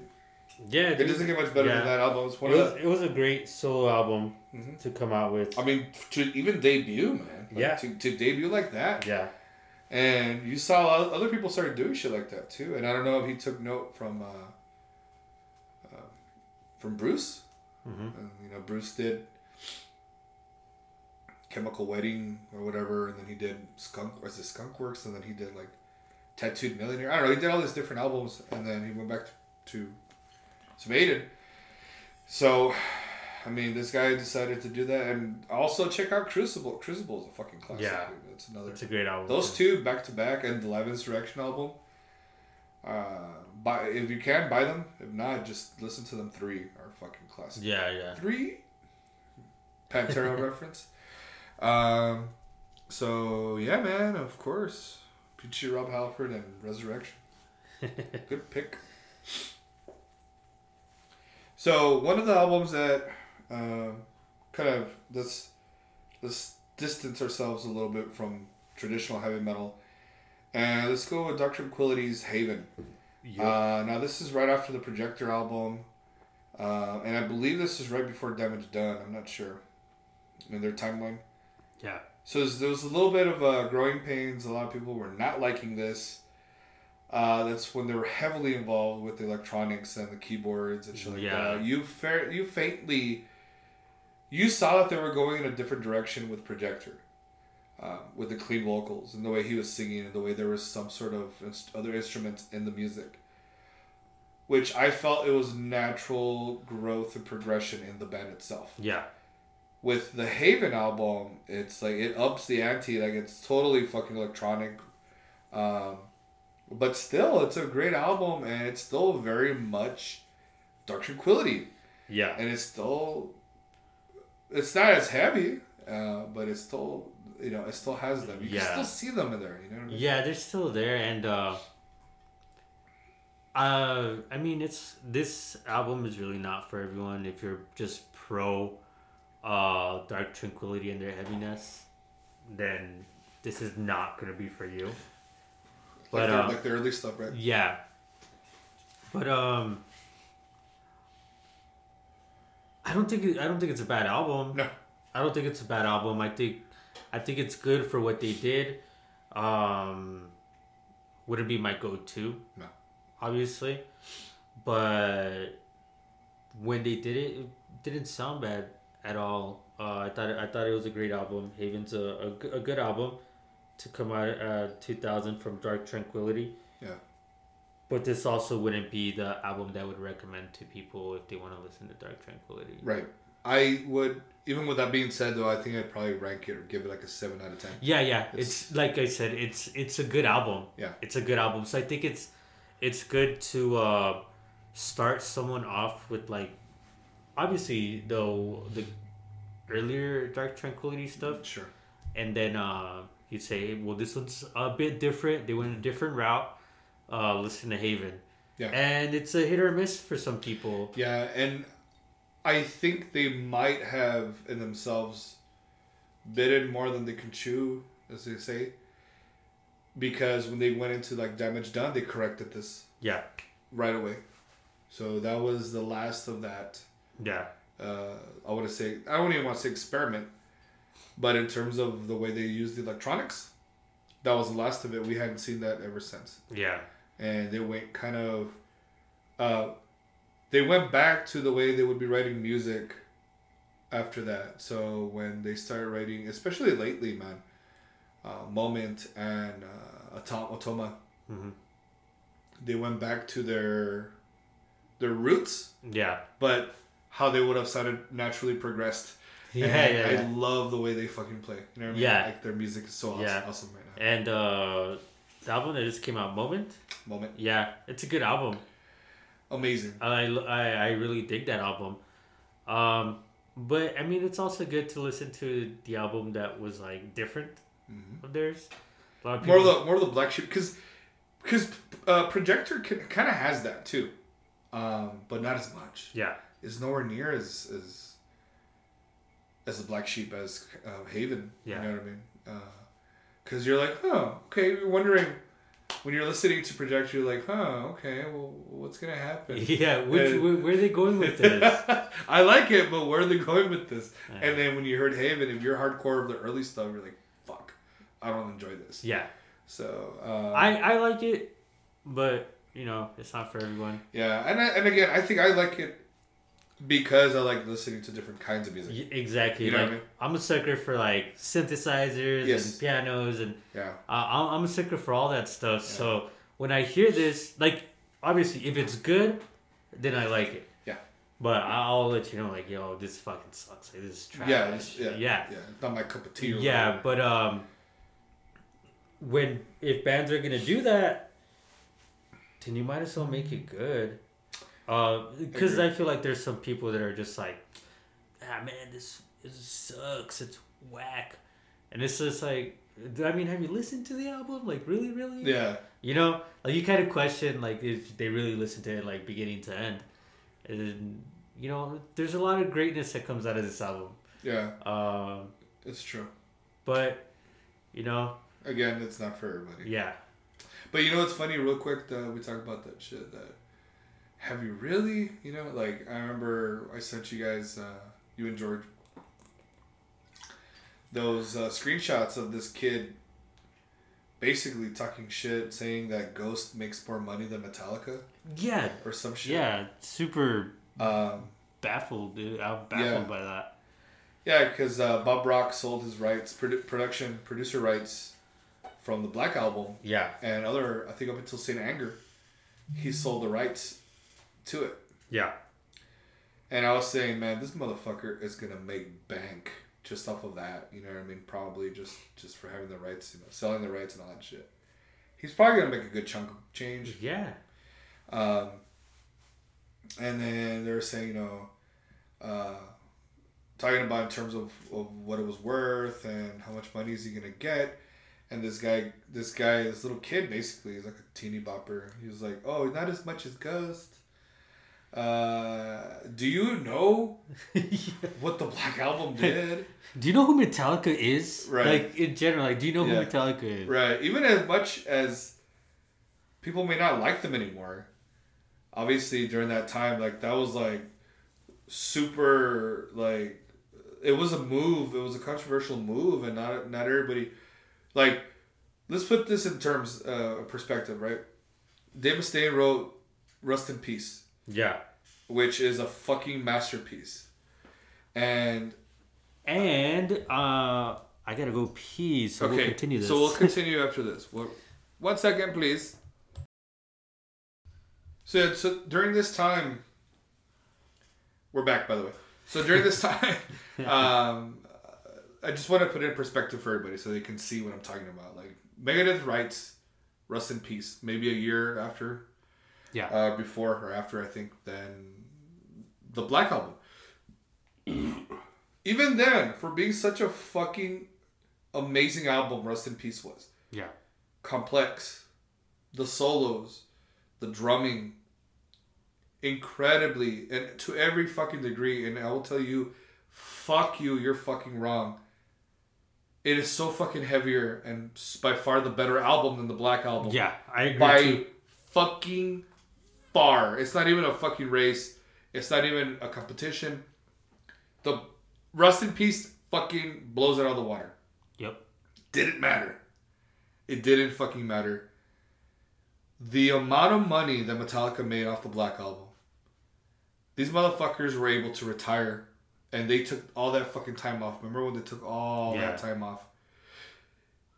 Wearing Gucci and all that shit, their underwear, their fucking socks, and their sandals and whatever, and their nice little fucking compounds and being safe or whatever. What did I say? They didn't have the hunger. They didn't have the ganas. They didn't have the, the hambre anymore Yeah. to write metal anymore. You could see it with load and reload, right? Yeah. Doesn't matter. Um, the Black Album was still a good album. I'm not saying I'm not taking it away from from that. What I'm saying is, look at Rust in Peace, how badass it was, and it didn't compare financially how fucking the Black Album did. Yeah, I think the Black Album is probably like one of the most successful albums ever. I mean, it remained on the charts for ye- I mean over ten years, probably. Yeah, and um, as it is, Metallica before they uh, got the Black Album, they were right. They were already a top band. They're already a top band. They're already selling albums. It's not like they were struggling or anything. Not anymore. uh, they were already uh, with uh, and Justice for All was already they were doing like super big tours and everything, and I think the Black Album. Uh, I think uh, what I was seeing was that Lars Ulrich, uh, Bob Rock had uh, produced uh, Motley Crue, Doctor Feelgood, and he wanted that sound Oh, that Tommy Lee was getting on his drums. yeah. So that's why they recruited Bob Rock to produce uh, the Black Album. Right. And yeah, like you said, the Black Album is not a bad album. It's a good album. But the amount, like you said, the amount of money that they made off of that was just like, holy shit. And then, yeah. yeah, and then like years later, uh, I mean, they uh, they did load and reload, which were letdowns, Mhm. obviously. And There's then- still some good songs on each, but yeah, yeah, they have like their one-off songs, a couple Yeah. songs. But for the most part, they're not. yeah, like I can't, I can't listen to it. You know. Can't listen to it, and then um, you know, everything else that came after that. Right. Uh, but you can't go to a person. You can go up to anyone and say, "Do you know who Metallica is?" And they'll know Metallica. You can't go up to anyone and be like, "Do you know Ghost?" Right. And they can tell you that they know Ghost. Right. Like you can't compare the two. Yeah. And this kid saying that Ghost makes so much more money, whatever, it's just to me, for one, it's the ignorance of someone uh, who's so sure and so confident in their answer. Uh, it's kind of embarrassing, you know. Um, do your research and know your shit before you start talking shit. You know what I mean? Yeah. Because sir, I when I responded to him, I said, "Look, dude, I don't know if you're being sarcastic or not." And I said, "But I said if this is your opinion, that's fucking fine and dandy. Yeah. But to be 100% factual and a little bit more correct, Metallica and Bob Rock made a fuck ton of money together. And so they're and I, that's how I left it. I didn't want to be a dick about it. Maybe he didn't know and he's just talking out of his ass. Maybe. Uh, but everyone, when they commented, they were not as nice as I was. I can tell you that right now. It's the internet, Uh, man. Yeah. Huh? It's the internet. Yeah. Oh, dude. Although, oh my God, it's it can get pretty harsh out there, man. Um, and so it, it's one of those things where I know that reminded me of that. I saw, so I digress. But uh, let's get back on this horse here. Um, so we got uh what? we had we had Dark Tranquillity. Uh, so go for it. Your We turn. got uh In Flames, Clayman. Okay. So another great album, uh, another classic. Yeah. Um, um, probably the last good. Yeah. The last yeah, one. I think it was the last album that had their like melodic metal style to it. I mean, obviously Pre said pre Korn. yeah, like they they said like their melodic style now, but Yeah. now it's just like they really watered down Dude, and then he whines a lot. yeah, dude, I don't I don't like it. Yeah. Um, it uh, There's one song I like after Clayman. What's that song called? I think The Quiet Place. I think. Oh yeah. yeah. Eh, I like that song. Uh, that's a, like a guilty pleasure. Okay. But Clayman was yeah, like you said, was the last g- good In Flames album. Yeah. It's unfortunate though because of no, we complain, we say, oh, this and this, those albums sucked and whatever, um, and that's so much because of um, not so much because we see that they changed from the way they were playing before, but it no longer became. It wasn't any more melodic death metal. It wasn't melodic shit. It was like nu metal Korn. Um, he they totally took a whole instead of progressing, they regressed. I think Yeah. they went into a, a whole other route and maybe they found like look the whole nu metal thing is hitting hard right now let's fucking hit while the iron is hot and so that's what they did i think Yeah. and they just never fucking got out of that shit they never got out of that phase and, and it was a financially great decision for them yeah. uh, because they got a shitload more fans i think Yeah, I think so too. uh, unfortunately, um, it was probably at a cost because I I have met very few people, minus the ones who like to argue about everything. You know those fucking assholes Yeah, yeah. who are like, "Well, I like that album. I liked it. I like that one. And I like this. And I like that." And it's like, shut the fuck up. No, you don't. Yeah, You're yeah. just saying it to be a mamon. You're just saying it to argue and be argumentative and Yeah. contrarian. Fuck you. Don't be an asshole. Um, realistically thinking, like saying, what the fuck happened to them? Why did they change so dramatically? You know, like reroute, reroute, re, reroute to reroute or reroute to remain. that album was the beginning of the Mamalas, is what I say. The the beginning of the end. yeah.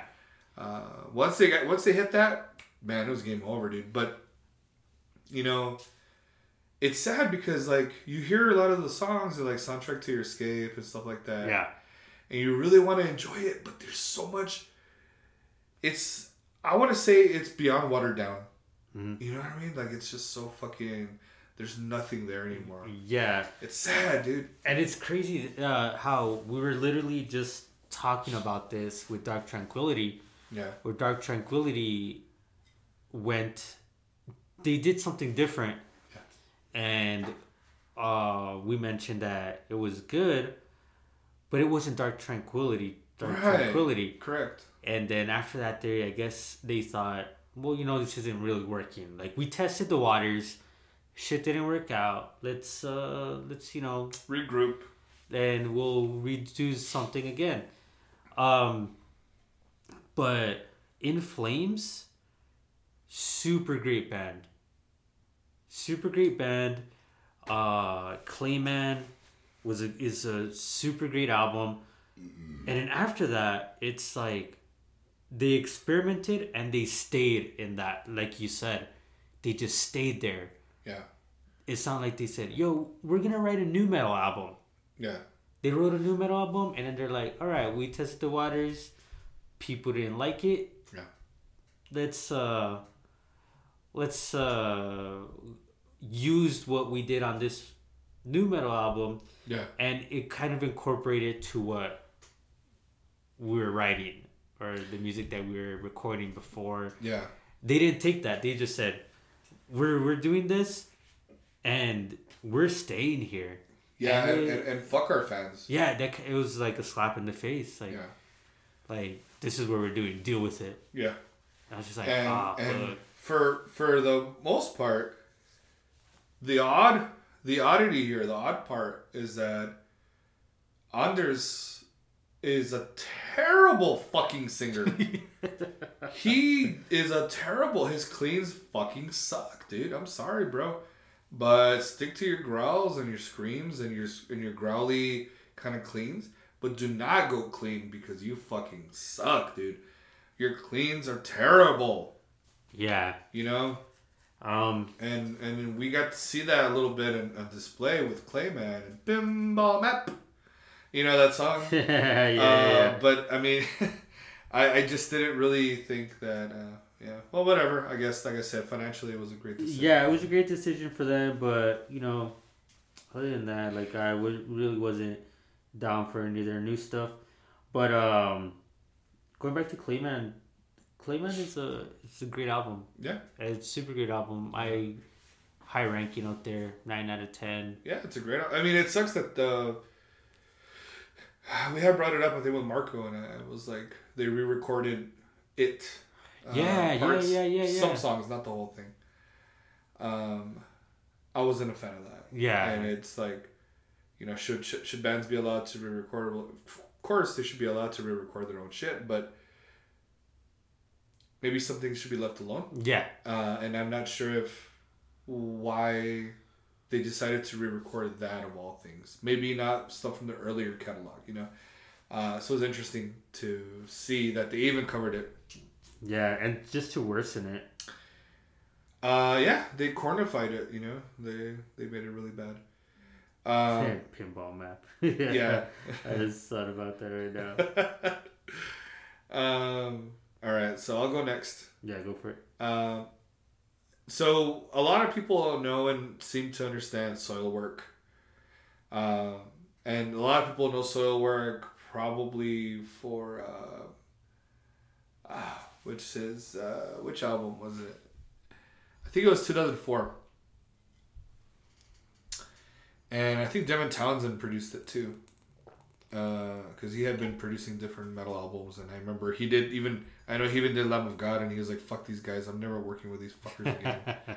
Because they were assholes at that time. They were young, you know. They just didn't give a fuck and rude and whatever.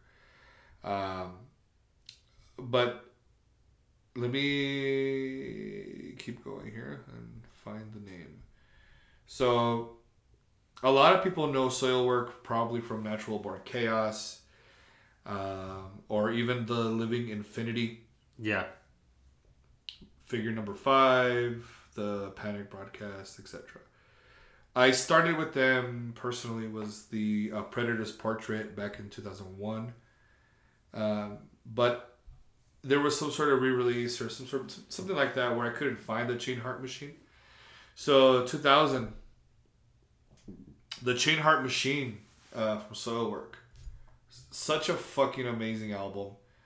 Uh, when you listen to it, um, definitely one of the best albums they have done. Yeah. I mean, Machine Gun Majesty, uh, Bullet Beast, the Chain Heart Machine song itself. You know, it's such a fucking great album. Um, I remember listening to this, and there was a song on there. I think it was that one. Uh, let me see. That reminded me of no, no. It was on Steel Bath Suicide. There's a steel. There's a song on Steel Bath Suicide that reminded me of uh, Dimmu. okay. Yeah, sounded funny. But yeah, Chain Heart Machine Man is such a fucking good album from from from Soilwork. This is pre uh, clean vocals, Okay. so they didn't ha- they had they weren't doing clean vocals yet at this time. Uh, even in a Predator's Portrait, they weren't even doing fucking clean vocals in two thousand one. So it's an interesting time for Soilwork, um, and I'm not sure. I, I've seen them once, but I'm not sure if they've continued to play those songs from the Yeah. older shit. You know what I mean? Which they should, but when you listen to it, it still sounds like them. They have that signature sound that that Soilwork has. You know what I mean? yeah, yeah, yeah. No, I completely fucking understand that, Yeah. man. So that's a great. That's another great uh, album. Soilwork, Chain Heart Machine. Check it Yeah, out. I, I, I'll, I'll take a listen to that one. I haven't listened to that album, Yeah. but uh, for sure I'll take a listen to that one. So what do we got next right here? Uh, Cradle of Filth Midian. yeah, good one. Hey, Cradle of Filth Midian, man. Dani Filth. Yeah. I don't know. I always trip out on Dani Filth. Um, small dude, likes his boots. boobies, likes Yeah. his boobies. Is uh, Hammers? What is it? The Hammer, Hammersmith, or what's it? Which movies that he likes? Uh, I don't know. yeah, the Hammer, the Hammer something movies. I forgot. They're Like the. Hammer films, like the Yeah, Dracula the Hammer ones. films. Yeah, yeah, yeah, He yeah. loves the Hammer films. Yeah, yeah, like old school Dracula, stuff Yes, like that. like he's a classic, yeah, yeah, you know, movie lover. Uh, let's what say H.P. Lovecraft. yeah, yeah. know, uh, Byron, Byron type shit, and he's very into all that shit. Um, I mean, I would imagine ladies like that shit, and he's probably gonna be melting shitloads of wax on you. Uh, that's what I would imagine. But anyways, Yeah, Midian was, to me, I think their best album. Um, in this just because uh, it was kind of a little more melodic, guitar wise. Uh, their writing got better. The um, the guitar, everything just sounded better with them. Yeah. Um, they slightly went away from the the black metal sound that they had been known for Uh-huh. with what is it like Cruelty and the Beast and the earlier albums, and this one Dusk in Her Embrace, right? So this one kind of slightly swayed away from that. Yeah, this one they uh like the song um Her Ghost in the Fog. Yeah, the the hit single. Yeah. like that was just uh like letting people know like hey uh we're going to sort of a little bit different route and they but it's they grasped that different sort of like different sound from like the earlier stuff Yeah. and it sounded good uh, also the album from the cradle to enslave Right. which is another great album of theirs it just kind of like It kept was a split, no? from the cradle to enslave Was it? i don't think so No, I thought it was a split with Enslaved. Was it I don't know. no uh, now i'm doubting myself I don't know. I honestly, honestly, I don't know. No, no, it was it was a, a regular album Okay. for Cradle of Filth. Okay, okay. Yeah, it's not. No, it's not a split. No. Yeah, Okay, cool. I don't know why. It just it sounds like it's a split with. Uh, enslaved. yeah, I mean that's a genius name. yeah, I know, right? Imagine. It's like it's a great album name for a split. you Yeah, know? dude, it is. From the cradle to enslave. Yeah, that'd be fucking great. Yeah, I'm sorry, man. but uh, Midian man, like uh, like as I was saying, um, symphonic, black metal type uh music. I think there's a lot more emphasis though on clean guitars, Yeah, awesome guitars, yeah, melodic guitars, and uh, I love the uh, the cover art's so fucking stupid. It's bad. Like it's good. Um, the what was that movie that you've talked about a couple times in the past? And uh, it was that guy who accidentally goes into the underworld. There's a guy who has like buttons on his fucking face and shit. Oh, uh, Nightbreed. Nightbreed. It reeks Yes. of Nightbreed. Yeah. Right? The Yeah, cover. I, I feel that. Clive Barker. cover, yeah, Clive Barker. It yeah. just it just reeks of that. So like it should have just been the soundtrack to Nightbreed. no shit. huh? like that would have been that would have been something. But yeah, it's cool. I like I like that. Um, for me, it's um, you know definitely. You know, for some people, they're like, Dave Mustaine, his voice is uh, you have to get used to it, and uh, blah blah blah. It's an acquired taste. yeah. Um, Dani Filth's vocals are an acquired taste. Yeah, you, you- really need to get. Yeah, you do have to. He's just Yeah. like, I don't Yeah. even know. I can't even do that. Yeah. Uh, it's fucking crazy, but you know, props to him to be able to fucking sing like I that. know, dude. Like, if he he does it on all his fucking albums, Yeah. he just Yeah, like I don't know how he does it, but he Yeah, does it. And then like his highs, yeah, yeah, dude, like screeching highs. yeah, dude, for real. So, uh, I mean, I'm, I'm down for it. I I I'm a big fan of Cradle of Filth, and I love Dani Filth, and Yeah. but uh, yeah, Midian was probably that one album that's just like, yo, this is gonna put It's us out there. it'll it'll probably attract a lot of different people for Yeah. Just the sheer variety of it Mhm. that it has. Yeah. Uh, actually, now it's my turn to go pee pee. we'll be right back. yeah. And the PP Meister is back. All right, man. So we're getting to the last few. Um, my next, I guess you know, well, our next pick, Yeah. um, will be Demons and Wizards, self-titled, the um, OG Demons and Wizards. Uh, I know there's a lot of controversy with Jon Schaffer at the moment. Um, I'm separating what happened with him and what he did in the past. Uh, so, with that being said, Demons and Wizards was a great collaboration with uh, Iced Earth and Blind Guardian. Yeah. Uh, you're looking for the chugginess of Iced Earth with the epicness, Lord of the Rings type shit going on with Black uh, well Blind Guardian, you're it's a perfect marriage of the two. So Demons and Wizards is still one of those albums that I uh, listen to um, that I have been listening to. It's a great yeah. album still. Okay. Uh, and again, I know there's uh, negative connotations now with John, and uh, a lot of people are not happy with what he did. Uh, I'm not happy, and I don't. Uh, I'm not. Um, what is it called? I don't. Uh, you don't agree or you? Don't I'm not. Yeah, I, I'm very. I'm incredibly actually disappointed with what he did, and and.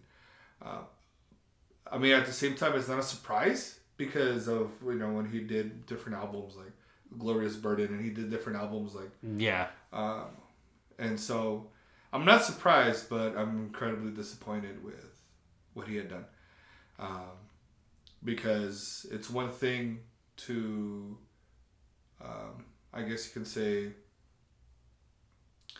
talk about and do certain things and be like, this is what I'm about and this is what I'm preaching about. It's Mhm. one thing to to do what they had done uh, in in DC. Yeah. To know, actually ca- at like capital go out there and to, to actually go out there and be a part of it. yeah, It's like, and you mm, know, had he had not had anything else, I mean, he had bear spray. Uh, so if he had not had anything else, I think it might have been a little bit easier to like forgive him or whatever for a lot of different people. Um, but again, I'm one of the type of people who, um, like we've heard, you know, Burzum with uh, Varg and shit like that, and, and separate the music from the person mhm. and what they've done. And for a lot of people, you know, I know Mayhem, for example, and there's other bands that have negative connotations to them Yeah. that a lot of people are still like listening to. Uh, so, with that being said, Demons and Wizards, their debut, I guess, collab is a very good album. Yeah, and both those bands, like you were saying, uh, Ice Earth and Blind Guardian, like both super great bands. Not just meshing the two together, Right. like you're just bound to get something great, you know? Yeah, when they came when they came together. Yeah, Uh, and so, yeah, man, great idea. It was fucking crazy. I mean, and, and, and obviously in the name, Demons and Wizards, obviously, it's a fucking genius title. there's also an NES game. Is that what it's called? Demons and Wizards. I think so. Yeah. So, I think so. uh, Full Metal Nerdcast. yeah, all around. Um, so one of the next albums that I wanted to talk about was from this band called Quo Vadis, Mhm. Canadian band, Day into Night. Now, Quo Vadis, if you're familiar with them, they write what I would say progressive melodic death metal. Um, just listen to the song on the shores of Ithaca. And there's this level of musicianship that is like bonkers yeah. because it's like almost neoclassical in, in the solos later on towards the end of the song. Um, but Hunter Killer, another great song. Um, they just they have just so many fucking good songs on that album. Um, also, if you want to show off your speakers, it's a great album to show off your speakers. the drums are outstanding. Yeah. they, they sound fucking killer. Um, Quo Vadis, probably one of my favorite bands. Unfortunately, they never did anything past 2004, 2006 uh, with uh, Defiant Imagination, which is another great album, which I highly recommend because they go up. The progression and the way they fucking write music, it just goes way up. Yeah. I mean, when I bought the DVD, what other band? I mean, I'm sure they're they're out there. Don't get me wrong, but what other band is gonna focus cameras specifically just on the drummer, hmm. so you can see how badass he is? You know what I mean? That's pretty cool when bands do that shit. The it's like drum cam. Yeah, it's a drum cam. You can just see how badass he is, dude. It's outstanding, man. So I would listen to. I would say for you to check out Quo Vadis Yeah. Day into Night, another album that can probably drink you under the table. right. Now, the Big Daddy of them all. Big Daddy, man. We know Big Daddy from Django. uh, Mr. Robert Johnson, or what's his name? um. Uh, Don Johnson. Don Johnson. Don Johnson. Mr. Don Johnson. Um, Man, that's weird. I thought Big Daddy with Adam Sandler. yeah.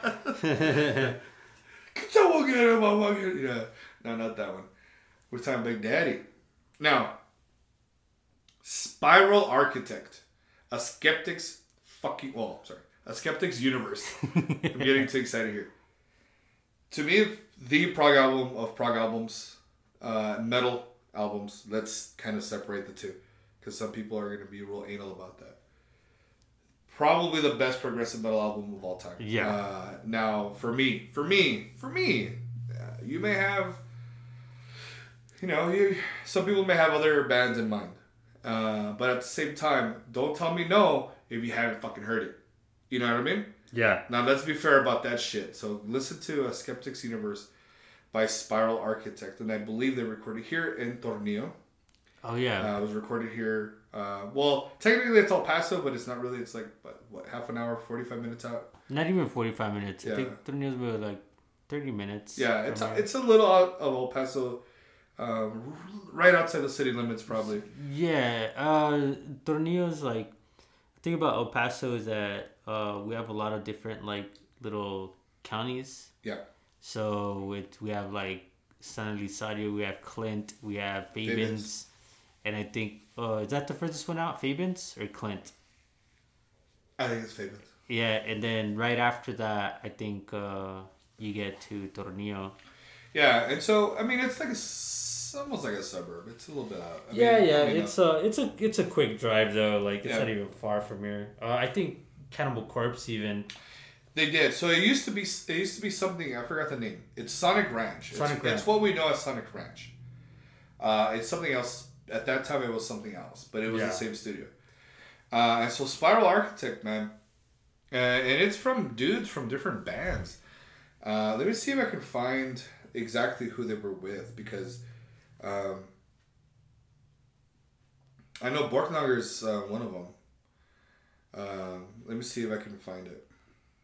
One moment, please. Spiral Architect Band. So not a lot is known about these dudes. They're they're Norwegian. Started in '93. They had a cover of Fates Warning. Band members, we're looking at. I do not know how to say your name, brother. Uh, Oyvind Haegeland, uh, Steinar Gundersen, he plays lead guitars. Lars Norberg bass. Asgeir Mickelson, and he's probably the most famous. Uh, Asgeir played with Borknagar, Ihsahn, Sorg, ICS Vortex. Um, Steinar had been with uh, King's Quest, Satyricon, um, ICS Vortex. So it's pretty cool to see stuff like that. You know what I mean? Yeah, like just band uh, members of different bands. Yeah, and it's crazy because like you know, I mean, it ultimately associated acts with Arc- Arcturus, Borknagar, Scary It. Now Scariot, man, that's another fucking Yeah, great yeah. band with the vocalist, Mhm. fucking awesome. Uh, and Satyricon, but I mean, if you're unfortunately, they never wrote anything else. Yeah, It's the just only album. It was just their only album, man. It's kind of crazy, kind of psychedelic looking thing. Um, I'll show you right now. Um, you cannot find it anywhere. It's not on Spotify. It's not on. You're gonna have to order it. It's on YouTube for sure. But it'll blow your mind, dude, in a great fucking way. Fucking just listen to the first, just the first song. yeah, Spinning. yeah, Oh and, fuck! and it I, leaves you spinning, dude. I've, I've never, uh, I never listened to it, Yeah. so I will say this though, if you're not a seasoned metalhead, and I'm not, I am not trying to be an asshole about it. If you're not a seasoned metalhead or uh, guy who's into progressive metal, yeah, it's gonna be a very difficult okay, album to get into. It's gonna be like, whoa, no, Eh, there's too much going on. I can't handle this. uh okay, Like I know, um, some people like their first reaction because of the way it starts. Uh, it gets better. You just keep listening to the other songs yeah, yeah, yeah. No, I feel but that. it's it's overwhelming. I, could, I, I do agree. So those are some of our picks. Now uh, we left out a shitload, dude. Yeah, there's a ton that we could have talked about. We would have gone for hours just talking. Yeah. I think where one of the things too for for the time being, it was one of the things where um, you know, what are some of your albums that turned 21 that we didn't get on the list? I'm pretty sure there was a lot of them. Yeah, You know what I mean? there was a lot. There has to be plenty that we didn't get on there. So what's uh, you know, hopefully we're gonna do the next Full Metal Nerdcast in the next couple weeks. Uh, so keep an ear out for that. Another metal podcast will be out soon as well. Um, hopefully, I'm not sure on the subject. We'll we'll we'll talk about that. Um, I kind of want to take a look at that whole evil list, but I kind of Yeah, don't yeah. because it's like that's that's a lot of time, dude, to look So maybe the dirty thirty. We might do the dirty thirty yeah, albums that are turning thirty. You know, we'll see. Uh, anyways, with that being said, I'm Wolfman Dave. So on Diego, Buy the ticket, take the ride. test, Testicles. Test one, two, three. All right, let's see. testicles.